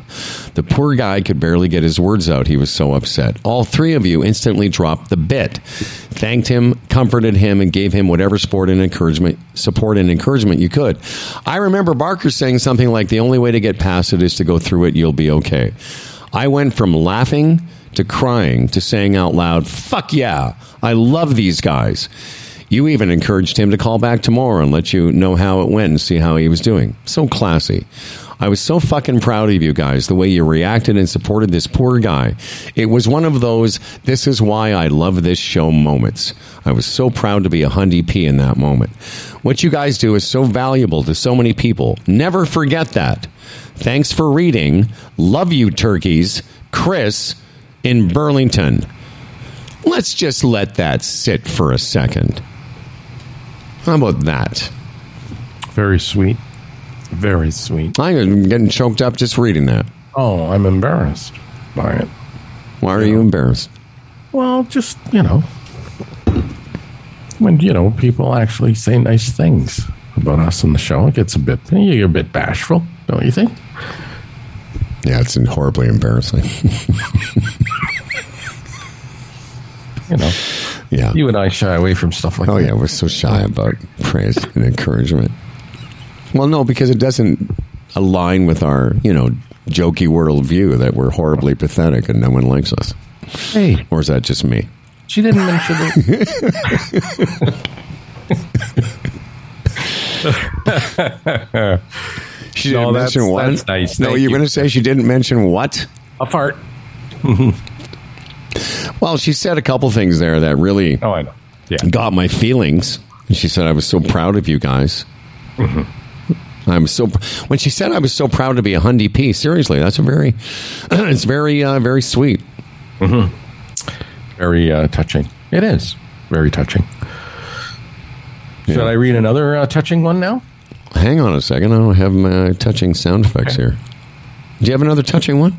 Yeah, I'm just going down a couple because I Yeah, yeah. You know what? Skip the Toronto hockey fans one. is too long. Other than to say, Stephen Lewis, thanks for sending us that thing about the Leafs. Very interesting. Thanks, and uh, all that. Okay. Uh, this is our friend Michael McCulf, Yeah. a Buffalo boy. He lives in Buffalo, New York. Man, how long has he been a listener? Years, decades. Sweet guy. Buffalo, uh, Buffalo boy here. Hey, Fred, no worries about the Leafs. They have the Sabres to play golf with. They'll uh, be back. Uh, they'll be back in the first round next year. Yeah, of course. But will there be a second round for the Leafs? He's hoping the Sabres will make the first round. We'll see. That's a pretty sad hockey team. I just want to shout out and let you guys know that the show is as great as ever and it provides some much needed comedy relief uh, to the nut jobbery of being in the United States. Love you guys. Buffalo boy Mike. Yeah, I totally. um, Very, very sweet. Super supporter. Same with, uh, I got a text message or an Instagram direct message, whatever they call these, uh, from our friend Keith Weiland, who uh, for a long time has provided, and, and still to this day provides some great musical suggestions for me and you. Uh, he says, I'm laid up sick as I've ever been with COVID, and I'm three times vaxxed. Uh, actually, it's funny because uh, I was thinking of Keith when I mentioned another friend of mine that, had, as I said earlier, got the COVID with the vaccine. He said, just catching up on the show, I wanted to say, he said, so I'm sorry. He says, I'm laid up sick, catching up on the show, period. Just wanted to say, you guys are the best. Never stop. And that's very, very nice. You know, it's uh, it's embarrassing how nice people are with us. Which, That's something we should work on. We're just so bashful. yeah, yeah, we are. We're very shy mm-hmm. when it comes to us, people telling us. So just be careful. When you tell us how much you like us, it's very bashful and shy for us. Yeah. Yeah. I don't have an email to share with you about this, but I had a conversation with somebody that I met through my golf podcast, Swing Thoughts, which is produced by Humble and Fred Radio or humbleandfred.com. We don't we don't do radio anymore. And I've got to know him. He he invited me to play golf a couple weeks ago, and he was a Stern listener. He's from New Brunswick, and uh, started listening to us. And I was I sort of shared this with Dan last night, but I wanted to share it with you as because I knew we were going to do emails. And you know, it's funny. This will when I when I describe how he described our show, I I know what you're going to think of because it was part of the sort of tagline or our marketing campaign for a radio station that both of us really wanted to have it work. He said, I was listening to you guys. He said, You know, when I listen to you and Dan and Fred, I feel like I'm listening to three guys sitting at a bar, and I'm the fourth guy at the bar with you, except I don't get to speak. I, I thought, what a, I thought, what a, I told him, I said, that's a great compliment for radio people to hear because really it describes, you know, kind of the ultimate that you'd like a listener to feel, which is you're just kind of eavesdropping on a conversation between mm-hmm. some friends that you feel part of, but you're not really you're not participating in, other than you get to hear it. But my friend Grant McDougall is uh, is that person, and uh, I just thought you know because you know what it reminded me of is the uh, the Mojo, Mojo. stuff. Yeah, The whole Mojo thing. Yeah. Which was true. Mojo, a great idea that was uh, destroyed before our eyes. Sad. And, and all, can you imagine, too, say Mojo had survived, how it would have had to evolve over the past several years. Oh yeah. Oh yeah. Um, you know, even did you see that Mike Myers? I sent you that Mike Myers thing. I haven't seen it yet, bud, because uh, I was out yesterday. Anyway, it's Mike Myers talking about comedy and how he develops characters. Darren actually sent it to me, and I loved. It was just fantastic, and I sent it to my kids, and Melanie sends me an email back saying, "You know, I can only hope that one day someone will love me as much as you love Mike Myers." That's what my daughter said to me. But it's great. But he touches on, you know, a, a little bit about nowadays taking a joke for it, like you know, it's just a joke. And he also talks about silly, how significant silly is Yes. in his in his comedy. And that really hit me too because I thought it's so true. There's nothing wrong with silly. Because oh, that's just silly. Oh, he's just silly. Yeah. You know, a lot of good, genuine comedy comes from silly. It it does. Anyway, if you, it's a promo thing for Pentaverate. I'm gonna. You know what I'm gonna do? I'm. I'm just quickly keep talking because I'm gonna be able to get it for us here in a second. As I Well, just. it's quite lengthy, but oh, okay. Well, we don't have to play it today. Maybe we could just put it up on the Facebook page so people can watch it at their leisure. Uh, all it's right. just so, just so good what he talks about and how he's developed characters and just being out and about when he was younger. And he just hear somebody say one line and then that became a character. And uh, just, well, he's just brilliant. But but before we leave the Grant thing, though, I mean that him describing our show that way. Yes, as I said, you know, from from the days of being a DJ introducing songs to uh, you and I doing a music based program to you and I doing a talk show. You know that that description of just li- listening to people have a conversation. Again, that's why Mojo was going to be so good because that's what it was. It wasn't a talk station like News Talk 1010 or whatever they call 680 these days. It was a different kind of talk, and that's why it, it seems so out of step with the market. Ironically, now that's what all this is. All podcasting is what Mojo kind of was going to be, which was a niche, a niche radio station, talk radio for guys, God forbid. But it was a niche station and content all about that, which is basically any podcast you listen to is that. It's people talking about a niche idea, and you just happen to, you know, that's the thing you choose. But and part of the problem of being ahead of its time, I'm, I mean, and the evolution. Can you imagine? Because that 95.3 FM signal they have out in Hamilton, Corus has, it's just been a dog. It still is a dog. Nothing goes on with that. How maybe through the evolution of Mojo, it maybe it could have moved to FM because signal at 640 was a problem in the city and people couldn't get it in condos, and which isn't the best thing. Or now, can you imagine if Mojo was available through anybody's smart speaker? Yeah. You no, I know. The access we would have had in that style of radio, in that sort of cutting edge idea. I mean, that's 20 years ago now. Uh, is it? You know 20? that, right? That's 20 years. Ago. No, I do. I, I'm aware of it. Uh, and I, as far as the idea of being silly, like I've always loved that, which is why, you know, you and I have a. We share a lot of different types of sense of humor. I mean, your your sense of humor is different than mine at times, obviously, and mine's different than yours. I have a more structured, like I see, I see jokes in a different way, but we both have a commonality of we don't mind being silly, which is hmm. why you know the fart, poopy, whatever. You know, it's we just always found that stuff funny together. You know, the the way we started the show today with you know abracadabra and all that's just nonsense. Like And, I don't you know. Well, go ahead. No, I was going to say I don't do that type of humor so much in my act, mm-hmm. but all the years we've worked together, I've always loved that part of our show where we can just be Im- image- immature. But it's also why our kids found it's the things I'll tell you. It's the stuff I did with my kids. Is the stuff that we do, that we find funny together. Oh, same here. And I do with my grandkids now. Of course. You know, and it's such a delicate balance, too, because our type of humor and bringing silly into it.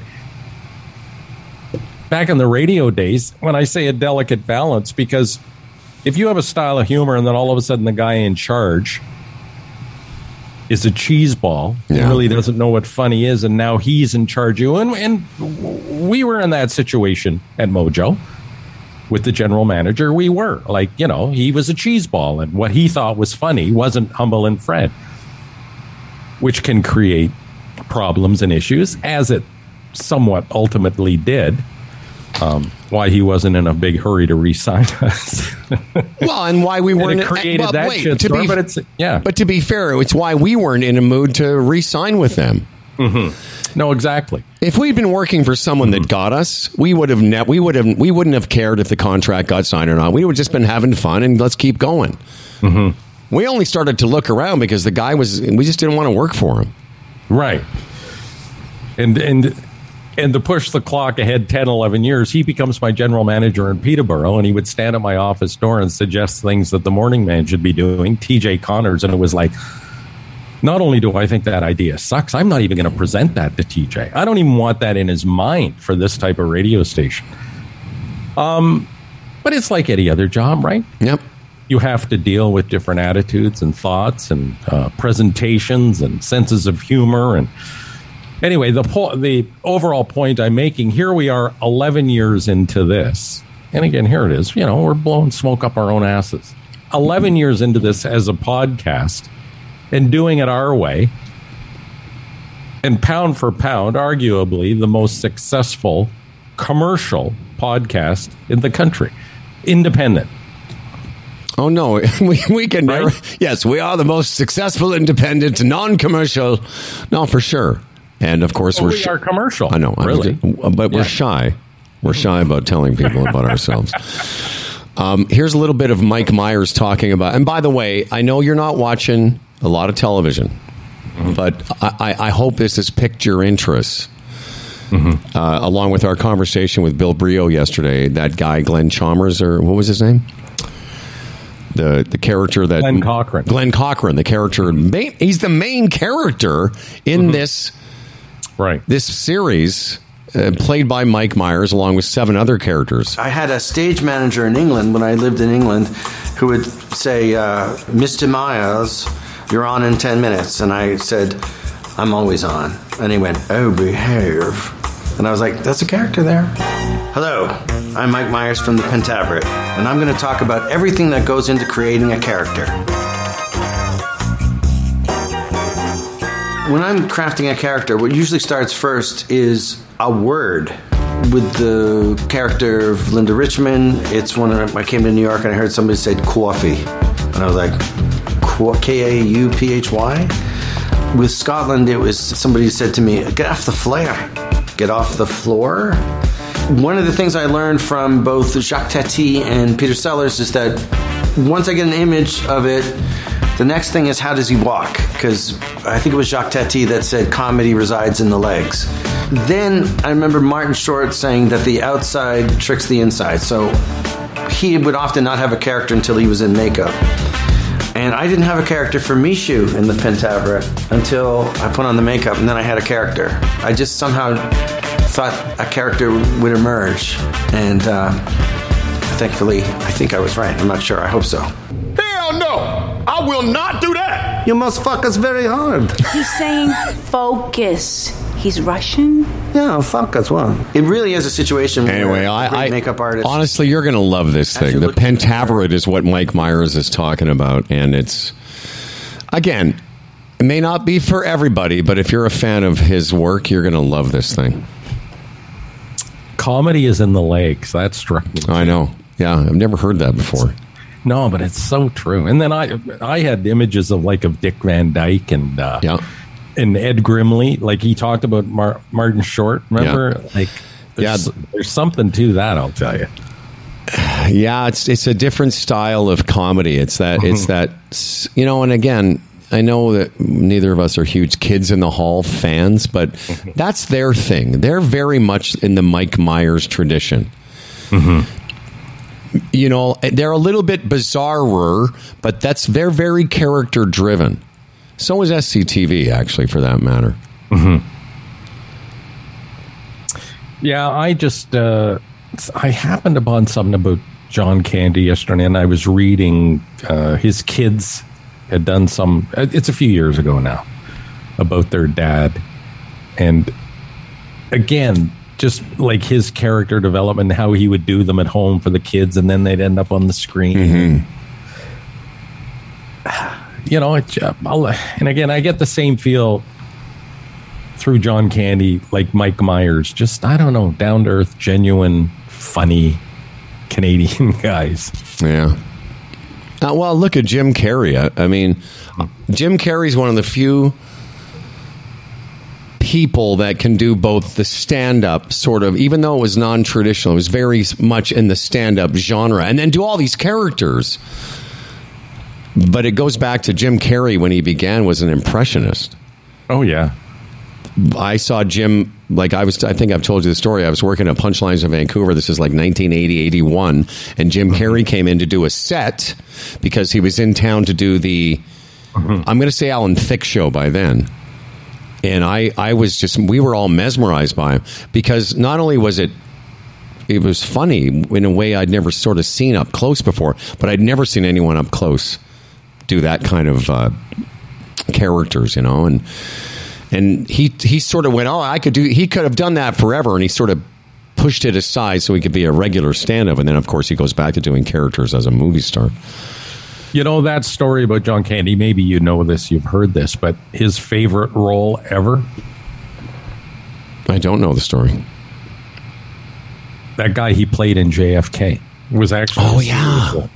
Yes. He stressed out over more over that, rehearsed that to get his kids are talking about the way he was trying to get the accent down. Remember that sort of yeah, yeah, yeah accent, and how obsessed he was with that role because it was Oliver Stone and it was a drama and it was on and on and on. But how much he embraced that role, and that made me think of Jim Carrey too because Jim Carrey, remember a couple of those roles, serious roles he had where there was talk of maybe an Academy Award Mm-hmm. and how much that would have meant to him, and he's even said that. One, I'll tell you, my favorite Jim Carrey movie is a serious one. I can't. I'm, I'm so old now. It's the, The one, one? No, what's that? Oh, oh, the Truman Show. The Truman Show. Right. Yeah. What, what was one you said? The blind one? The the something about a curious mind or something. Oh, well, yeah. No, that was horrible. Yeah. No, I hated that one actually. The uh, unbearable lightness of the curious something Right. or other. Right. Right. Right. right. Um, but yeah, the Truman Show. I, and I'm not surprised. Listen, there, it's there's a lot of comedians: Robin Williams, Jim Carrey, John Candy, Mike Myers. A lot of funny people uh, have no trouble being serious because it's a different. If you can, if you've made somebody laugh, that's a different emotional trigger than just playing it straight or maybe going after a more emotional thing but he's so good in the Truman Show, and and again, not really a big surprise. Robin Williams in Dead Poets Society is also another great, or Good Will Hunting, or any of those other movies. You know, it's like Ja- uh, Steve Martin. You know, think about some of the stuff Steve Martin's done. Um, I don't think we have any more emails. Do you? No, that's Uh, it. Okay, good. So once again, uh, thanks to everyone. It's Humble and Fred at humbleandfredradio.com. That's how you get a hold of us. Uh, I don't know if we should. Maybe we should wait for Boone to uh, give everyone a little bit of ta- uh, kind of an idea of what's going to happen here for the next few months. Uh, for June, July, and August, we have uh, a little different schedule because uh, you know your two dads need a little time, a little extra time in the summertime to do stuff. Uh, Boone's coming up here in a second. Dan's coming back any second now. First, let's talk a little bit about this wonder. The, oh, the wonder of Tim. Yes, bro. The wonder of Tim Niblett. He's the retirement Sherpa. Uh, he's a portfolio manager. Raymond James, a member of the Canadian Investors Protection Fund. Uh, Tim was on the show yesterday. Again, another long list of thought provoking things that you must think about as you prepare for your future, for your golden years. Yes, they are golden years. Well, they're supposed to be anyway. And with the right guy in control, they will be. Lots of things to think about, lots of considerations, lots of organizational things that take place as you're mapping your future and your, you know, your wealth. Uh, Tim can help you with that. Uh, licensed on both sides of the border. Yes, he is. And uh, again, Raymond James, uh, Rob, solid organization. He's the Retirement Sherpa, retirementsherpa.ca. I, I just apologize again. I, st- I just stopped the music. Oh, I've, I've done that a couple times today. I'm like, oh yeah, I was sort of listening to you and uh, getting ready for my next read, and uh, music's playing. I'm like, oh, that's nice. And then I saw another song that you reminded me of something, and I just stopped it. and no, Dan, a mouse would not have made a difference. It may have. It may have. Do it faster, you know. Yeah. You know what's going to happen though? One day, I will. One my day. my resistance will be at a point where you'll be like, "Here, I have a mouse, and I'll try it." And I'll be like, "Oh, try it out, yeah." mouses are great." Uh, it's still guys. You lift your finger and every two inches, you know, and you keep, you know, it just doesn't make any sense to me. Um, hey, listen, let me tell you about our newest sponsor, Relax a Care. Man, oh man. And uh, Fred, both Fred and Dan have experienced the wonder that is the Relaxacare massage chair in my home.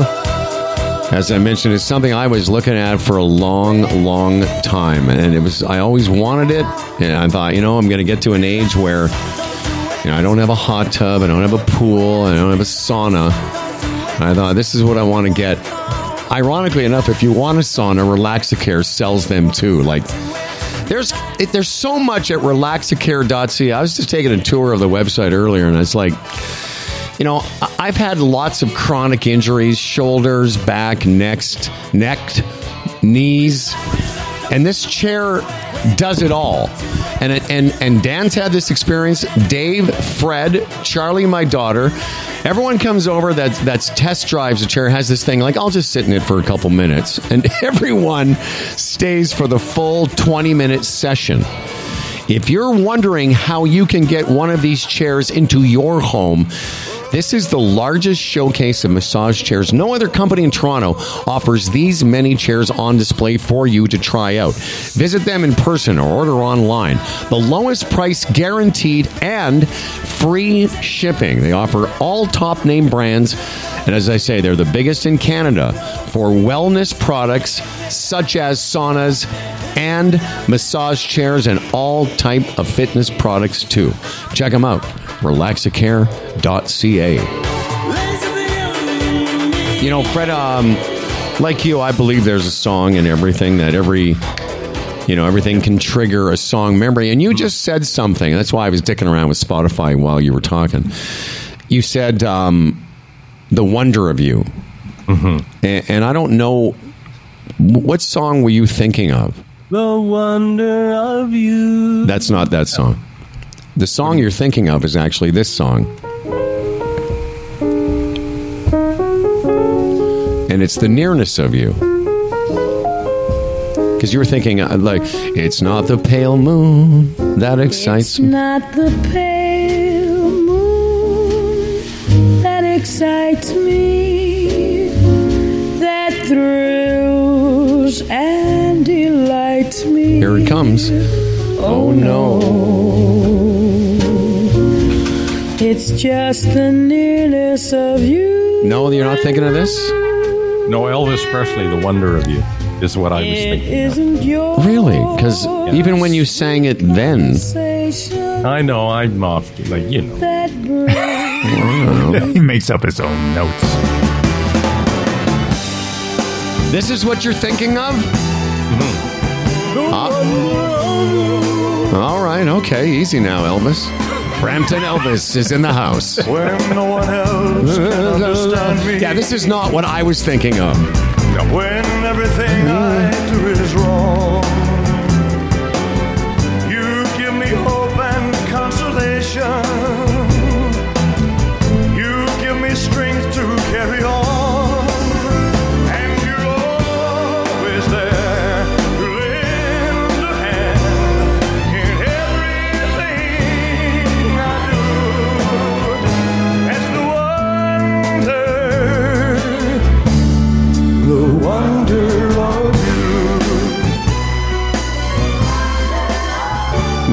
remember the song. I like the Ella Fitzgerald song better, actually. you. Uh, all right, Dan Duran's. I was Uh, never an Elvis fan. yeah, well, I I heard that.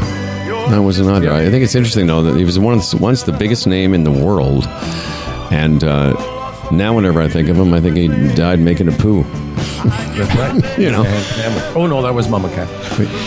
well, yeah, Mama He's Cat. just some big fat guy died making a poo poo. It happens. The other night when I went to bed, I went to sleep listening to the album Wichita Lineman by Glen Campbell. Hmm. I don't know, every so often stuff hits me, and I love that song, Wichita Lineman. Yeah, because I'm a And on lineman for that the album, county. there was another song called Dreams of the Everyday Housewife. Do you remember that yeah, I song? do. And I listened to that song, and I thought, what, what a neat little song. I don't, I don't know if it would apply today because you're not supposed to refer to women as housewives. I used to love Glen Campbell Pretty, too. pretty song. Yeah.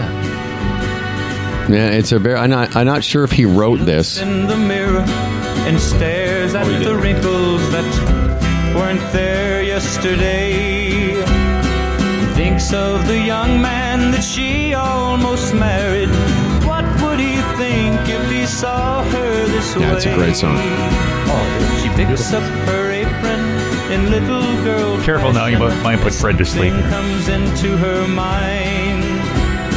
Slowly starts dancing, remembering her girlhood and all of the boys she had waiting. It's very melancholy. That's why we like it.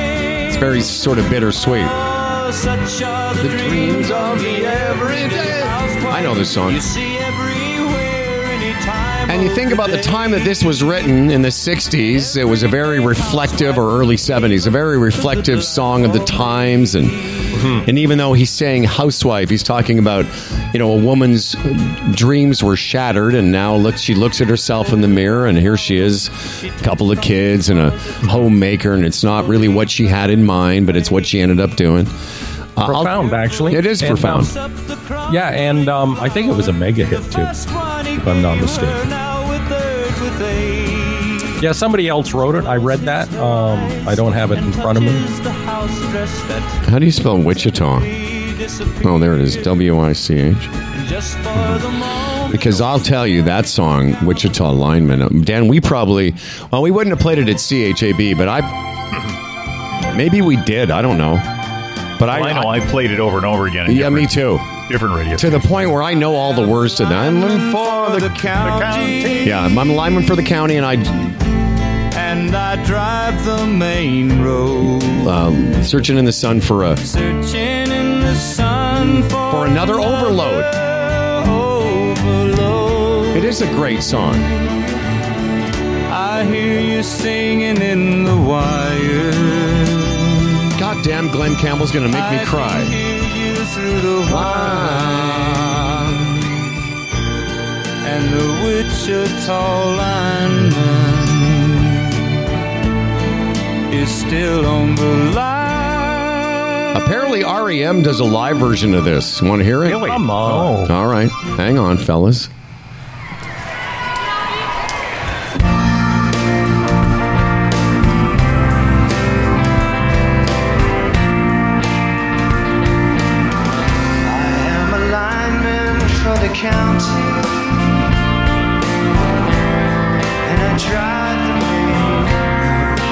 At REM. Searching in the sun for another. I hear you singing in the wild. Anyway, there's enough uh, trip down memory lane. Yeah, it was written by Chris Gantry. Yeah. What, the uh, Everyday Housewife or uh, Wichita Lineman? Uh, no, Everyday Housewife. Yeah. Um, uh, released 1968. Really? Over, over 50 years ago, 55 years ago. Um, you know, when you when you talk away from that microphone, you honestly, I again, I'm going to listen to it at the end of the show, but it's almost like you become so quiet that I have to pump No, up your I- I volume. said that. What's that, buddy? Oh, I, I spoke low there. Oh, you did. Okay. Oh, is this Oh, the time yeah. when we're speaking low? Yeah, but when you're speaking low and I can't hear you, that's not good. Uh, all right, uh, Boone's standing. D- hang on, Boone. Hang on. Boone's got a major announcement. the Humble and Fred Summer Series. Boone. It starts uh, next Thursday. Yeah, you got a uh, golf tournament Thursday. So, and I should remind everybody right now that Monday's a holiday, so there'll be live shows on Tuesday and Wednesday. Yeah, but this next week I think is the beginning, and correct me if I'm wrong. After Dan's news of us, you know, basically doing a s- different schedule for the rest of the summer. Are we not? No, no, sir. So uh, the way I've got it, if you just give me a moment here, is that you've got a uh, turn. You got to qualify for something Thursday. No, you're missing my point, Mike. We're- We're basically only starting next week as the week we start just doing, you know, the three days a week, and then Thursdays are. News to me. We got to talk about this. I don't have that. Like I don't have that at all. What? so if you look at the calendar, I don't know if any of you guys look at the calendar ever, but I've Yes. got. So for example, I've got no show next Thursday, and then the week after that is a normal week. I've got. Mike, we had hmm. talked about. So Howard, Fred, what did you hear? What did you understand? Because no, I, I'm I'm on I'm on Yeah. board with Howard here because Yeah. we had had the conversation. Were we going to do in-depth interviews on that day? And you were saying, "Oh, I think a best stuff is all you guys need to do." Yeah, And that's said, what we're talking that's about." it. That's what we're gonna do. We're okay, gonna I roll with took that. to mean the days that you're not doing a live show will have best ofs, right? Because you have a whole week off the week of the sixth. No. So I, I basically put down in the calendar the days that you can't do a live show and took notes that those days there'll be best ofs. This programming meeting Yeah, is but- brought to you no. by Bodog. Okay, okay, we're just going to say Yeah, it. I, I, I, we talked Well, for. tell me then, because as you say it, I'll put it in the calendar. I, I Well, need you I- well, let's say- talk about it after. Yeah, but okay. Because the, the fact is, for for ironically enough, for the next month anyway, we've got stuff on that Thursday. But Mike, we had this whole conversation. Should we record a show on Monday to play it Thursday? And because we were going to take the three months off, June, July, and August. Yes, but then we kiboshed the whole thing and we just said best ofs when you're not live, right? And, So and we're, but we're not going to be live now on any Thursday until Labor Day. Okay, so now as as you and Dan chat, the calendar will be updated and uh, we'll be back this on is the good. same. Yeah, and Mike, we understand you deal with several podcasts in a day and a week, and we can understand how right. this could happen. But again, as Howard, I thought it was in bed. The good thing is, having adopted no guest Thursday, it's not like you have to go Right, back. the only guest I cancel is me. Yeah. So uh, effortless. effortless. And you can pop in on Thursdays uh, all you want, really. We just won't, we I'll go just live won't be here. Dan, Now, you and Dan could do Thursday, yes. right. um, well, okay, so that's the announcement, really. So, and again, the next few Thursdays, almost for the next three or four, uh, we weren't going to be here anyway. I got a tournament next Thursday. The following one, there's nothing on the schedule. So, anyway.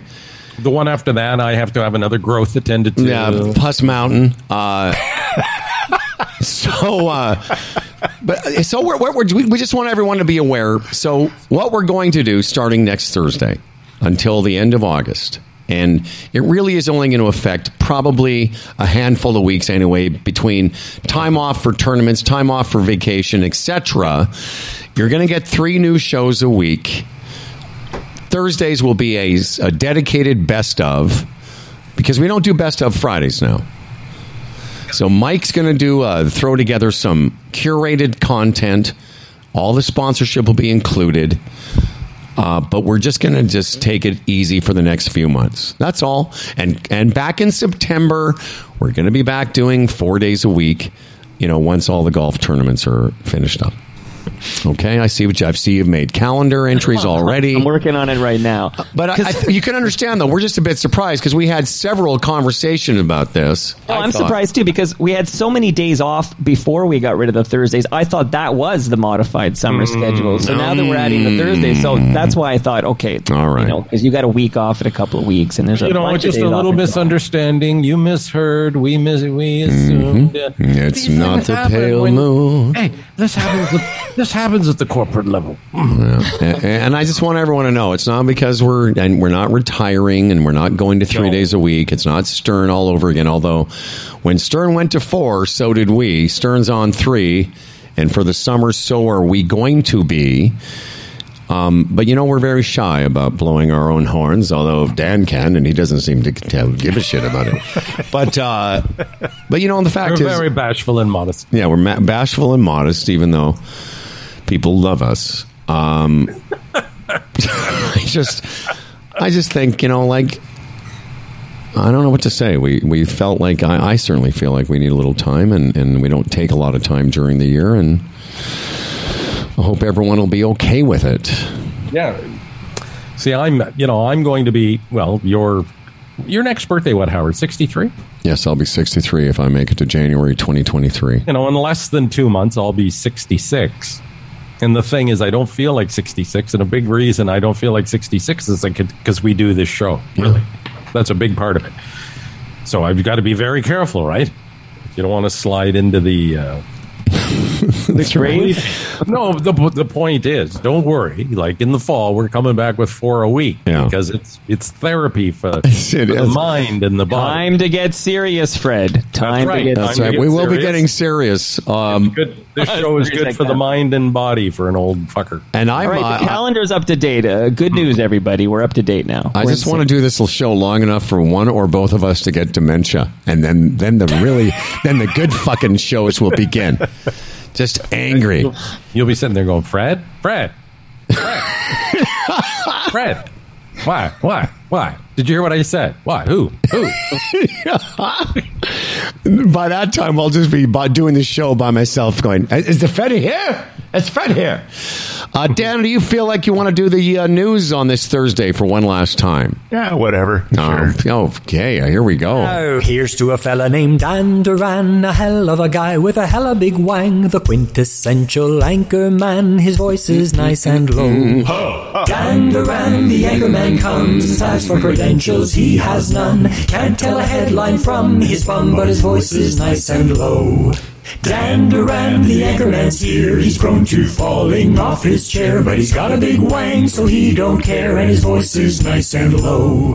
My voice is nice and low. And now Dan Duran's news brought to you by healthgauge.com. The wonder that is the Phoenix Health Gauge watch. Go to healthgauge.com, put in the promo code HumbleFredHG for 15% off at checkout and check it out. Uh, we've been telling you about this now for some time, and uh, we're wearing it is best for your health to understand what's going on with you each and every minute of every day. Healthgauge.com, promo code HumbleFredHG. And now, live from Lakeside, here's Tangerine. There's lots of battles going on in Alberta. Calgary beat Edmonton in their NHL series last night. Also, Premier Jason Kenney announced he's stepping down. In a leadership review last night, he only got 51.4% of support, so he said, uh, okay, goodbye. Uh, I guess, I don't know when the day he's going to, uh, you know, relinquish leadership, but that's, uh, that's uh, in the works. And then there's uh, Tamara Lich. You know the uh, the whole uh, Ottawa Freedom Rally, Freedom thing? Rally she- idiot, yes. and she was uh, one of the uh, one of the founders of that whole thing, getting it all going. She was arrested and then released on bail under certain conditions, and now she's about to get a Freedom Award in Toronto. I'm sorry, a what? A Freedom Award. Uh, freedom from The- what? The the Justice Center for Constitutional Freedoms is scheduling for June 16th the George Jonas Freedom Award. Uh, and she's uh, going to be recognized for her particip- participation in the uh, protest that gridlocked Ottawa for more than three weeks. And now there are the Crown prosecutors want the uh, the Tamara Lich person in jail, back in jail to wait uh, because she will be breaching her bail conditions by agreeing to it. She's agreed to come to Ontario, and uh, that she is not allowed to do according to her uh, her bail. So her bail conditions.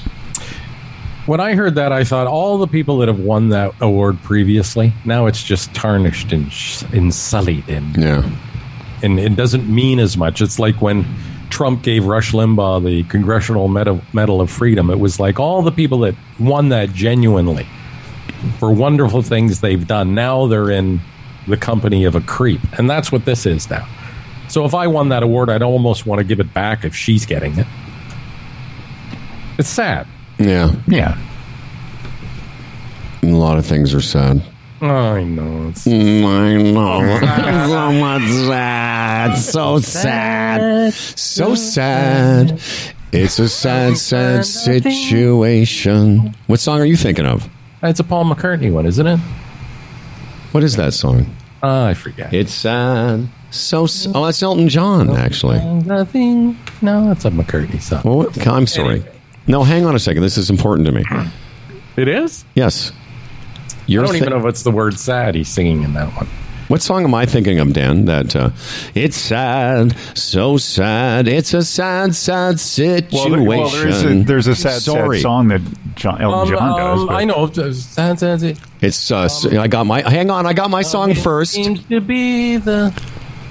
uh, uh, I know the song you're talking about, Howard. Yeah, it's this one. This is the. Uh, it's actually called "Sorry." Seems to be the hardest word. I'll get to the chorus. make you care. Here comes the chorus. What do I do? What do I do? And awake to find that you're to find there. What do I do? Okay, so it's not the chorus yet. Maybe this is the it's all over? Okay, just relax. I'm gonna get to the verse and the chorus. Seems to be Here we go. the hardest word. It's sad, so sad.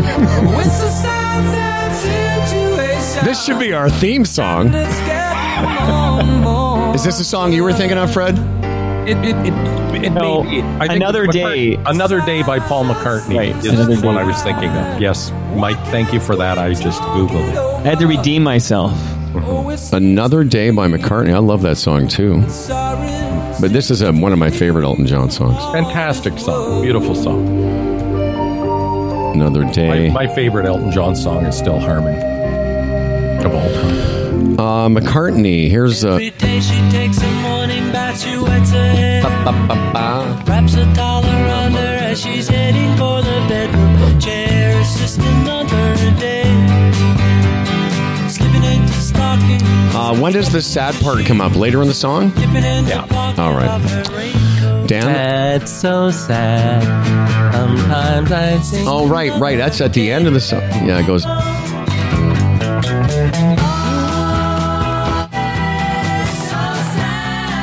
There you go.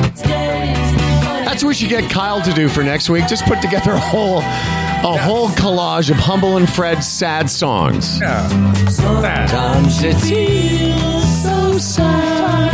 That's, that's what I All was right. thinking. Yeah, that's very good. Uh, thanks, Mike, for that. And Dan, do you have us uh, any more stories for us to continue? Well, you know, it's a, we could talk about Voyager, Voyager, give a little update on the Voyager space probe. Uh, I know, before you the do risk that, of Dan, boring Fred. No, no. Um, before you do it, Yeah. excuse me. Uh, I want to mention this. Cursing during your commute again? Do you find yourself living at work instead of working from home? Couldn't this have been an email? When it feels like all that's left is work hard. You know it's time to play. It's easy to find your next favorite game at Bodog.net. Play free casino games, get poker tips, and check out the latest sports odds. Visit Bodog.net today. Hashtag make a play.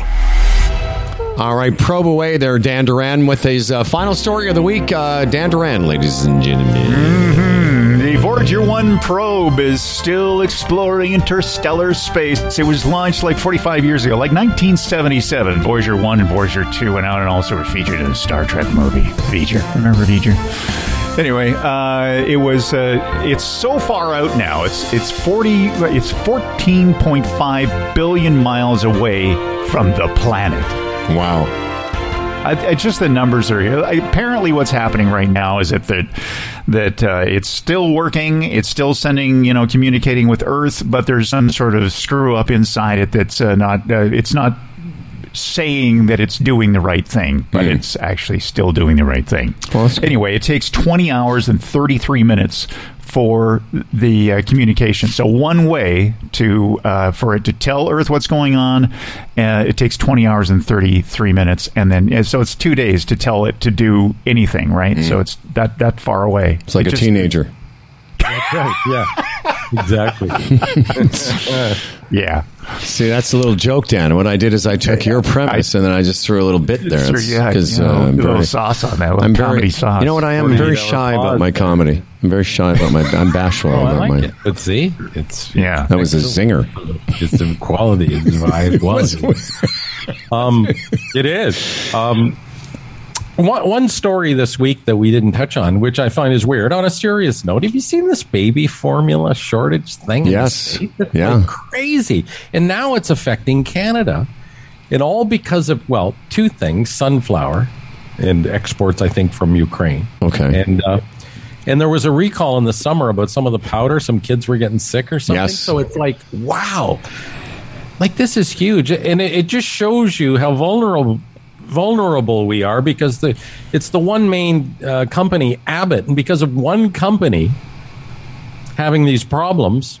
The world, the kids aren't being fed here in North America. It's a wild story, really, when you think about it. You know, um, both of Fred and I, I don't know about you two, we listen to a lot of satellite radio. Uh, and one of the hallmarks of satellite radio advertising are these big law firms looking for victims to be part of a class action lawsuit. You know, they'll say, "Hey, did you? T- were you um, like one of the ones I hear is uh, for veterans that had faulty earplugs and they may have had ear damage and they want them to be part of a suit. Well, one of the ones, I'm not sure if you heard it, Freddie, is, No, is a famous one uh, about formula. A couple of the big formula manufacturers apparently, uh, again, I don't want to get into which one it was because I don't remember, but they're looking at a big class action lawsuit because some of the, and these are pretty big brand names, where some of the formula damaged these babies. Can you imagine? You fi- if you, if you delve into that story, Fred, uh, it's it is there's a lot of things that went wrong, uh, like the FDA not uh, doing much work in the uh, food part of it in the United States. So there was lots of like problems with uh, the plant, which is why that plant shut down. Also consolidation, Michigan, yeah. yeah. yeah, and the consolidation of that in that industry. There's only like three or four plants in the that, that do ninety to you know ninety five to ninety eight percent of the uh, actual baby formula comes out of those plants. So if something goes wrong at a lo- like it has, it's been shut down, and it's they're having a horrible time trying to get that thing back up and running again. Well, Dan, I always think about what you told me when I when we first started having children. You said, you know, Howard, I grew up, uh, you know, on a farm, and titty milk be free. I think that's what Dan said. I think he said, Howard, Howard, titty milk be free. And I said, thank you, Dan, for that wise words for those. Yeah, Uh, it's now- especially it's especially difficult for mothers with uh, uh, kids with special kind of dietary needs. So Yeah. Yes, okay, 'cause- you guys are not going to be serious about this. No, we're not. not after titty milk be free. before I Darren comes up a lot on this show, doesn't he? Before I had my breast reduction. Yeah. Conversation. Titty Before I had my breast reduction, I would be standing there without a shirt on. He would grab my tit and say, Give me some milk. Remember that? Yeah. Give me some And Fred, how did that make you feel? silly. oh, oh no! I was offended, Al. Because you you should have been offended, I and and you offended, should go back in time and tell Darren you need to make retribution, uh, reparations. Okay, before we finish, I because I, will I'm going to let this go uh, through the weekend. I won't have it saved. Speaking in Dallas uh, yesterday, former president of the United States. Remember when we used to think George Bush was a doofus and like, oh my God, you couldn't have a worse president than him. Uh, here he is uh, speaking about the war in Ukraine, and maybe you guys can catch the gaff that he makes. In contrast, Russian elections are rigged. Political opponents are imprisoned or otherwise eliminated from participating in the electoral process. The result is an absence of checks and balances in Russia and uh, the decision of one man to launch a wholly unjustified and brutal invasion of Iraq. I mean, of Ukraine. Can you fucking imagine that? Let me play that for you, Uno Mas. and brutal invasion of Iraq. I mean, of Ukraine. Can you imagine that, fellas? It makes you wonder, like, does this weigh on his conscience? Is he thinking about this all the time? Like, that's a crazy Freudian slip. Because when we get all high and mighty over here in North America about how dare Vladimir Putin invade Ukraine, remember this man put 450,000 people to death looking for weapons of mass destruction that never existed. Mm-hmm. Oh, I know. And so it You goes on. Jean Chrétien had that, you know, that speech. If there's no proof, the proof is the proof is the proof. And Where's the Canada proof is in the proof. Right, exactly. quagmire. Mm-hmm. Yes. And I, and again, it's so easy for us to go, oh, well, you know, the Europeans, but like that's something that a hundred years from now, people will be going, what? What the fuck? What? they did what? Oh, and again, I've often brought this up getting so, at the time, aggravated with Jeff Marek because he was calling bullshit on all of it. Yes, he did. And you and I are going, oh, no, there's something there. Oh, There's you gotta gotta be something there. There's something there. Yeah, you got to get these bastards. You know who fooled people? Colin Powell, because Mm-hmm. even though we knew like W and everything were kind of gonna make us shit up or whatever for for all, you know all that, you know, and then Cheney and everything, but Powell we thought we could trust, and he was telling us there's proof. You know, I've seen it. He fooled a lot of people. Colin Powell. Well, do you remember the the news conferences like on CNN where they had mm-hmm. the maps and the pointers and Yeah. they're showing you where they were and what the strategy was going to be Yeah. to go and get this shit and none of it existed. Right. Talk about being hoodwinked. Jesus. And, and that's the you know that's why they say those that forget history are doomed to repeat it because that wasn't that long ago. That's within all of our lifetimes. We were all online, and I don't mean that in the computer sense. We were all aware, and we were you know watching the news. And again, that Marek conversation that was. A lot of people were saying, "Well, this is bullshit," and there's, and we're all like, "No, no, no, not the authorities. They know better." Oh, Jeff's just a snowflake. Yeah, well, no, exactly. He was a liberal and lefty, whatever. But uh, it just it just goes to show you. That's why bringing the whole show full circle. Remember, it was I that mentioned monkeypox is here, and, and you can poo poo the pox all you want, but when you, Fred Patterson, are like, "Give me a banana," and you don't know why, it's going to be because of the monkeypox.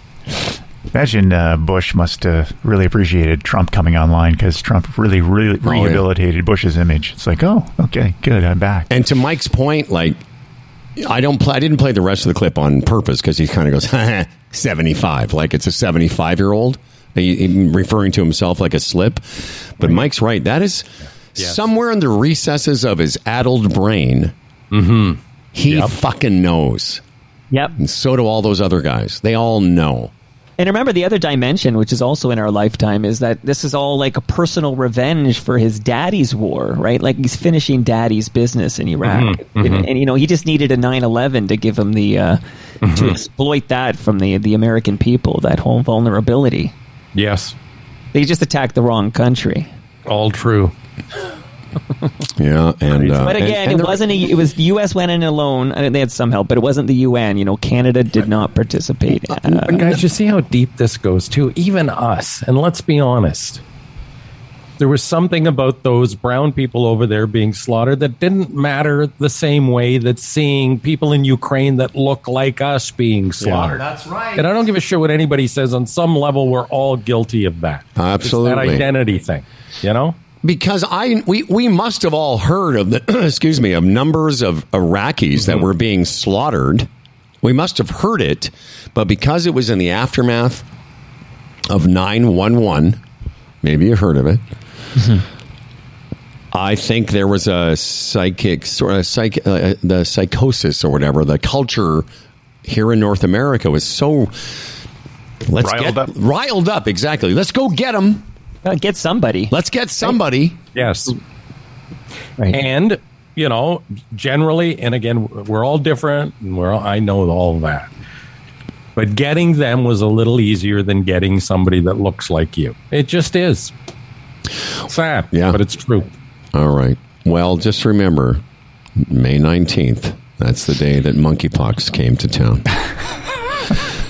monkeypox. Uh, Mike Boone, so now that you're aware of what's going on for the next three months, what's happening for the next. Uh, Monday's a holiday. You pointed that out. Yes, of Monday course. is uh, Victoria Day, so no show. But then we have uh, pretty good political back to backs next week. Uh, Jackie Delaney returns on the Tuesday. Jackie Delaney is our guest, and then Steve Paikin from TV Ontario is our special guest Wednesday to prime us for the Ontario uh, election.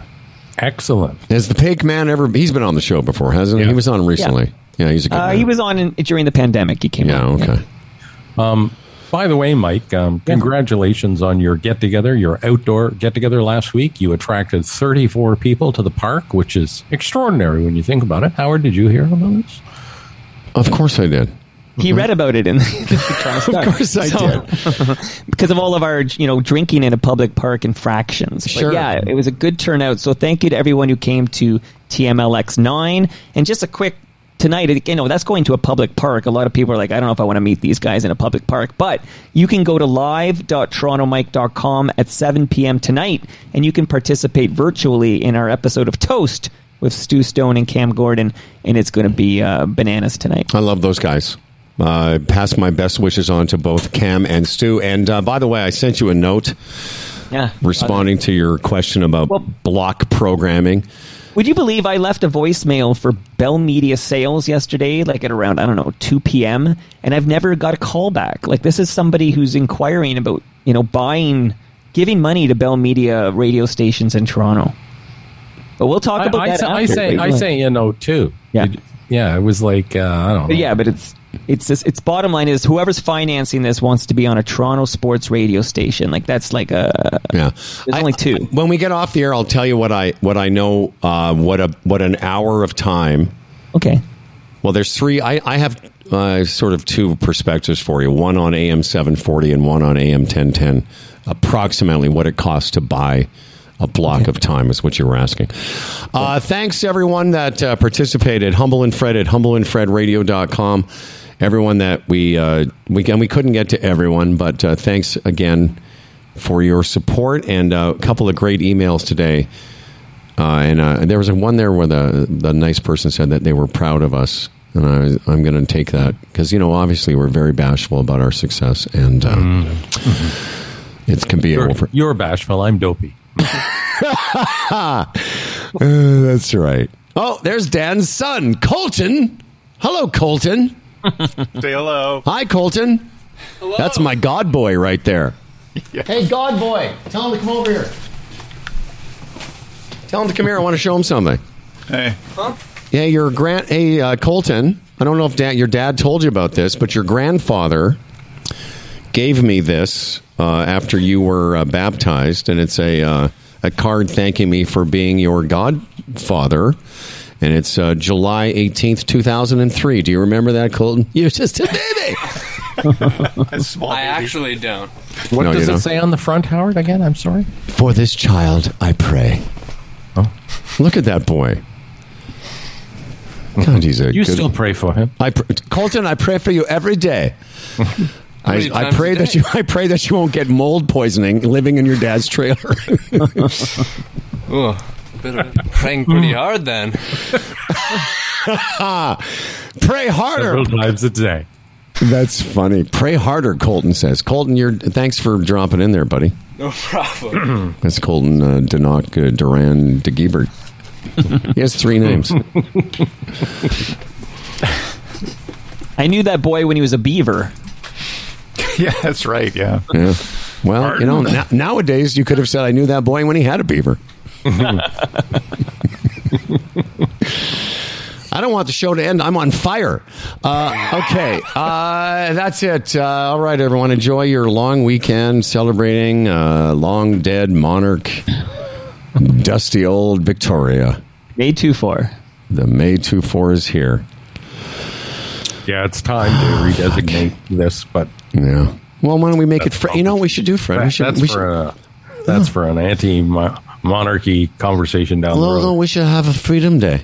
every May 24th Oh, is yeah. Freedom Yeah, Day. Yeah, yeah. Freedom. We need our freedom back. When are we getting our freedoms?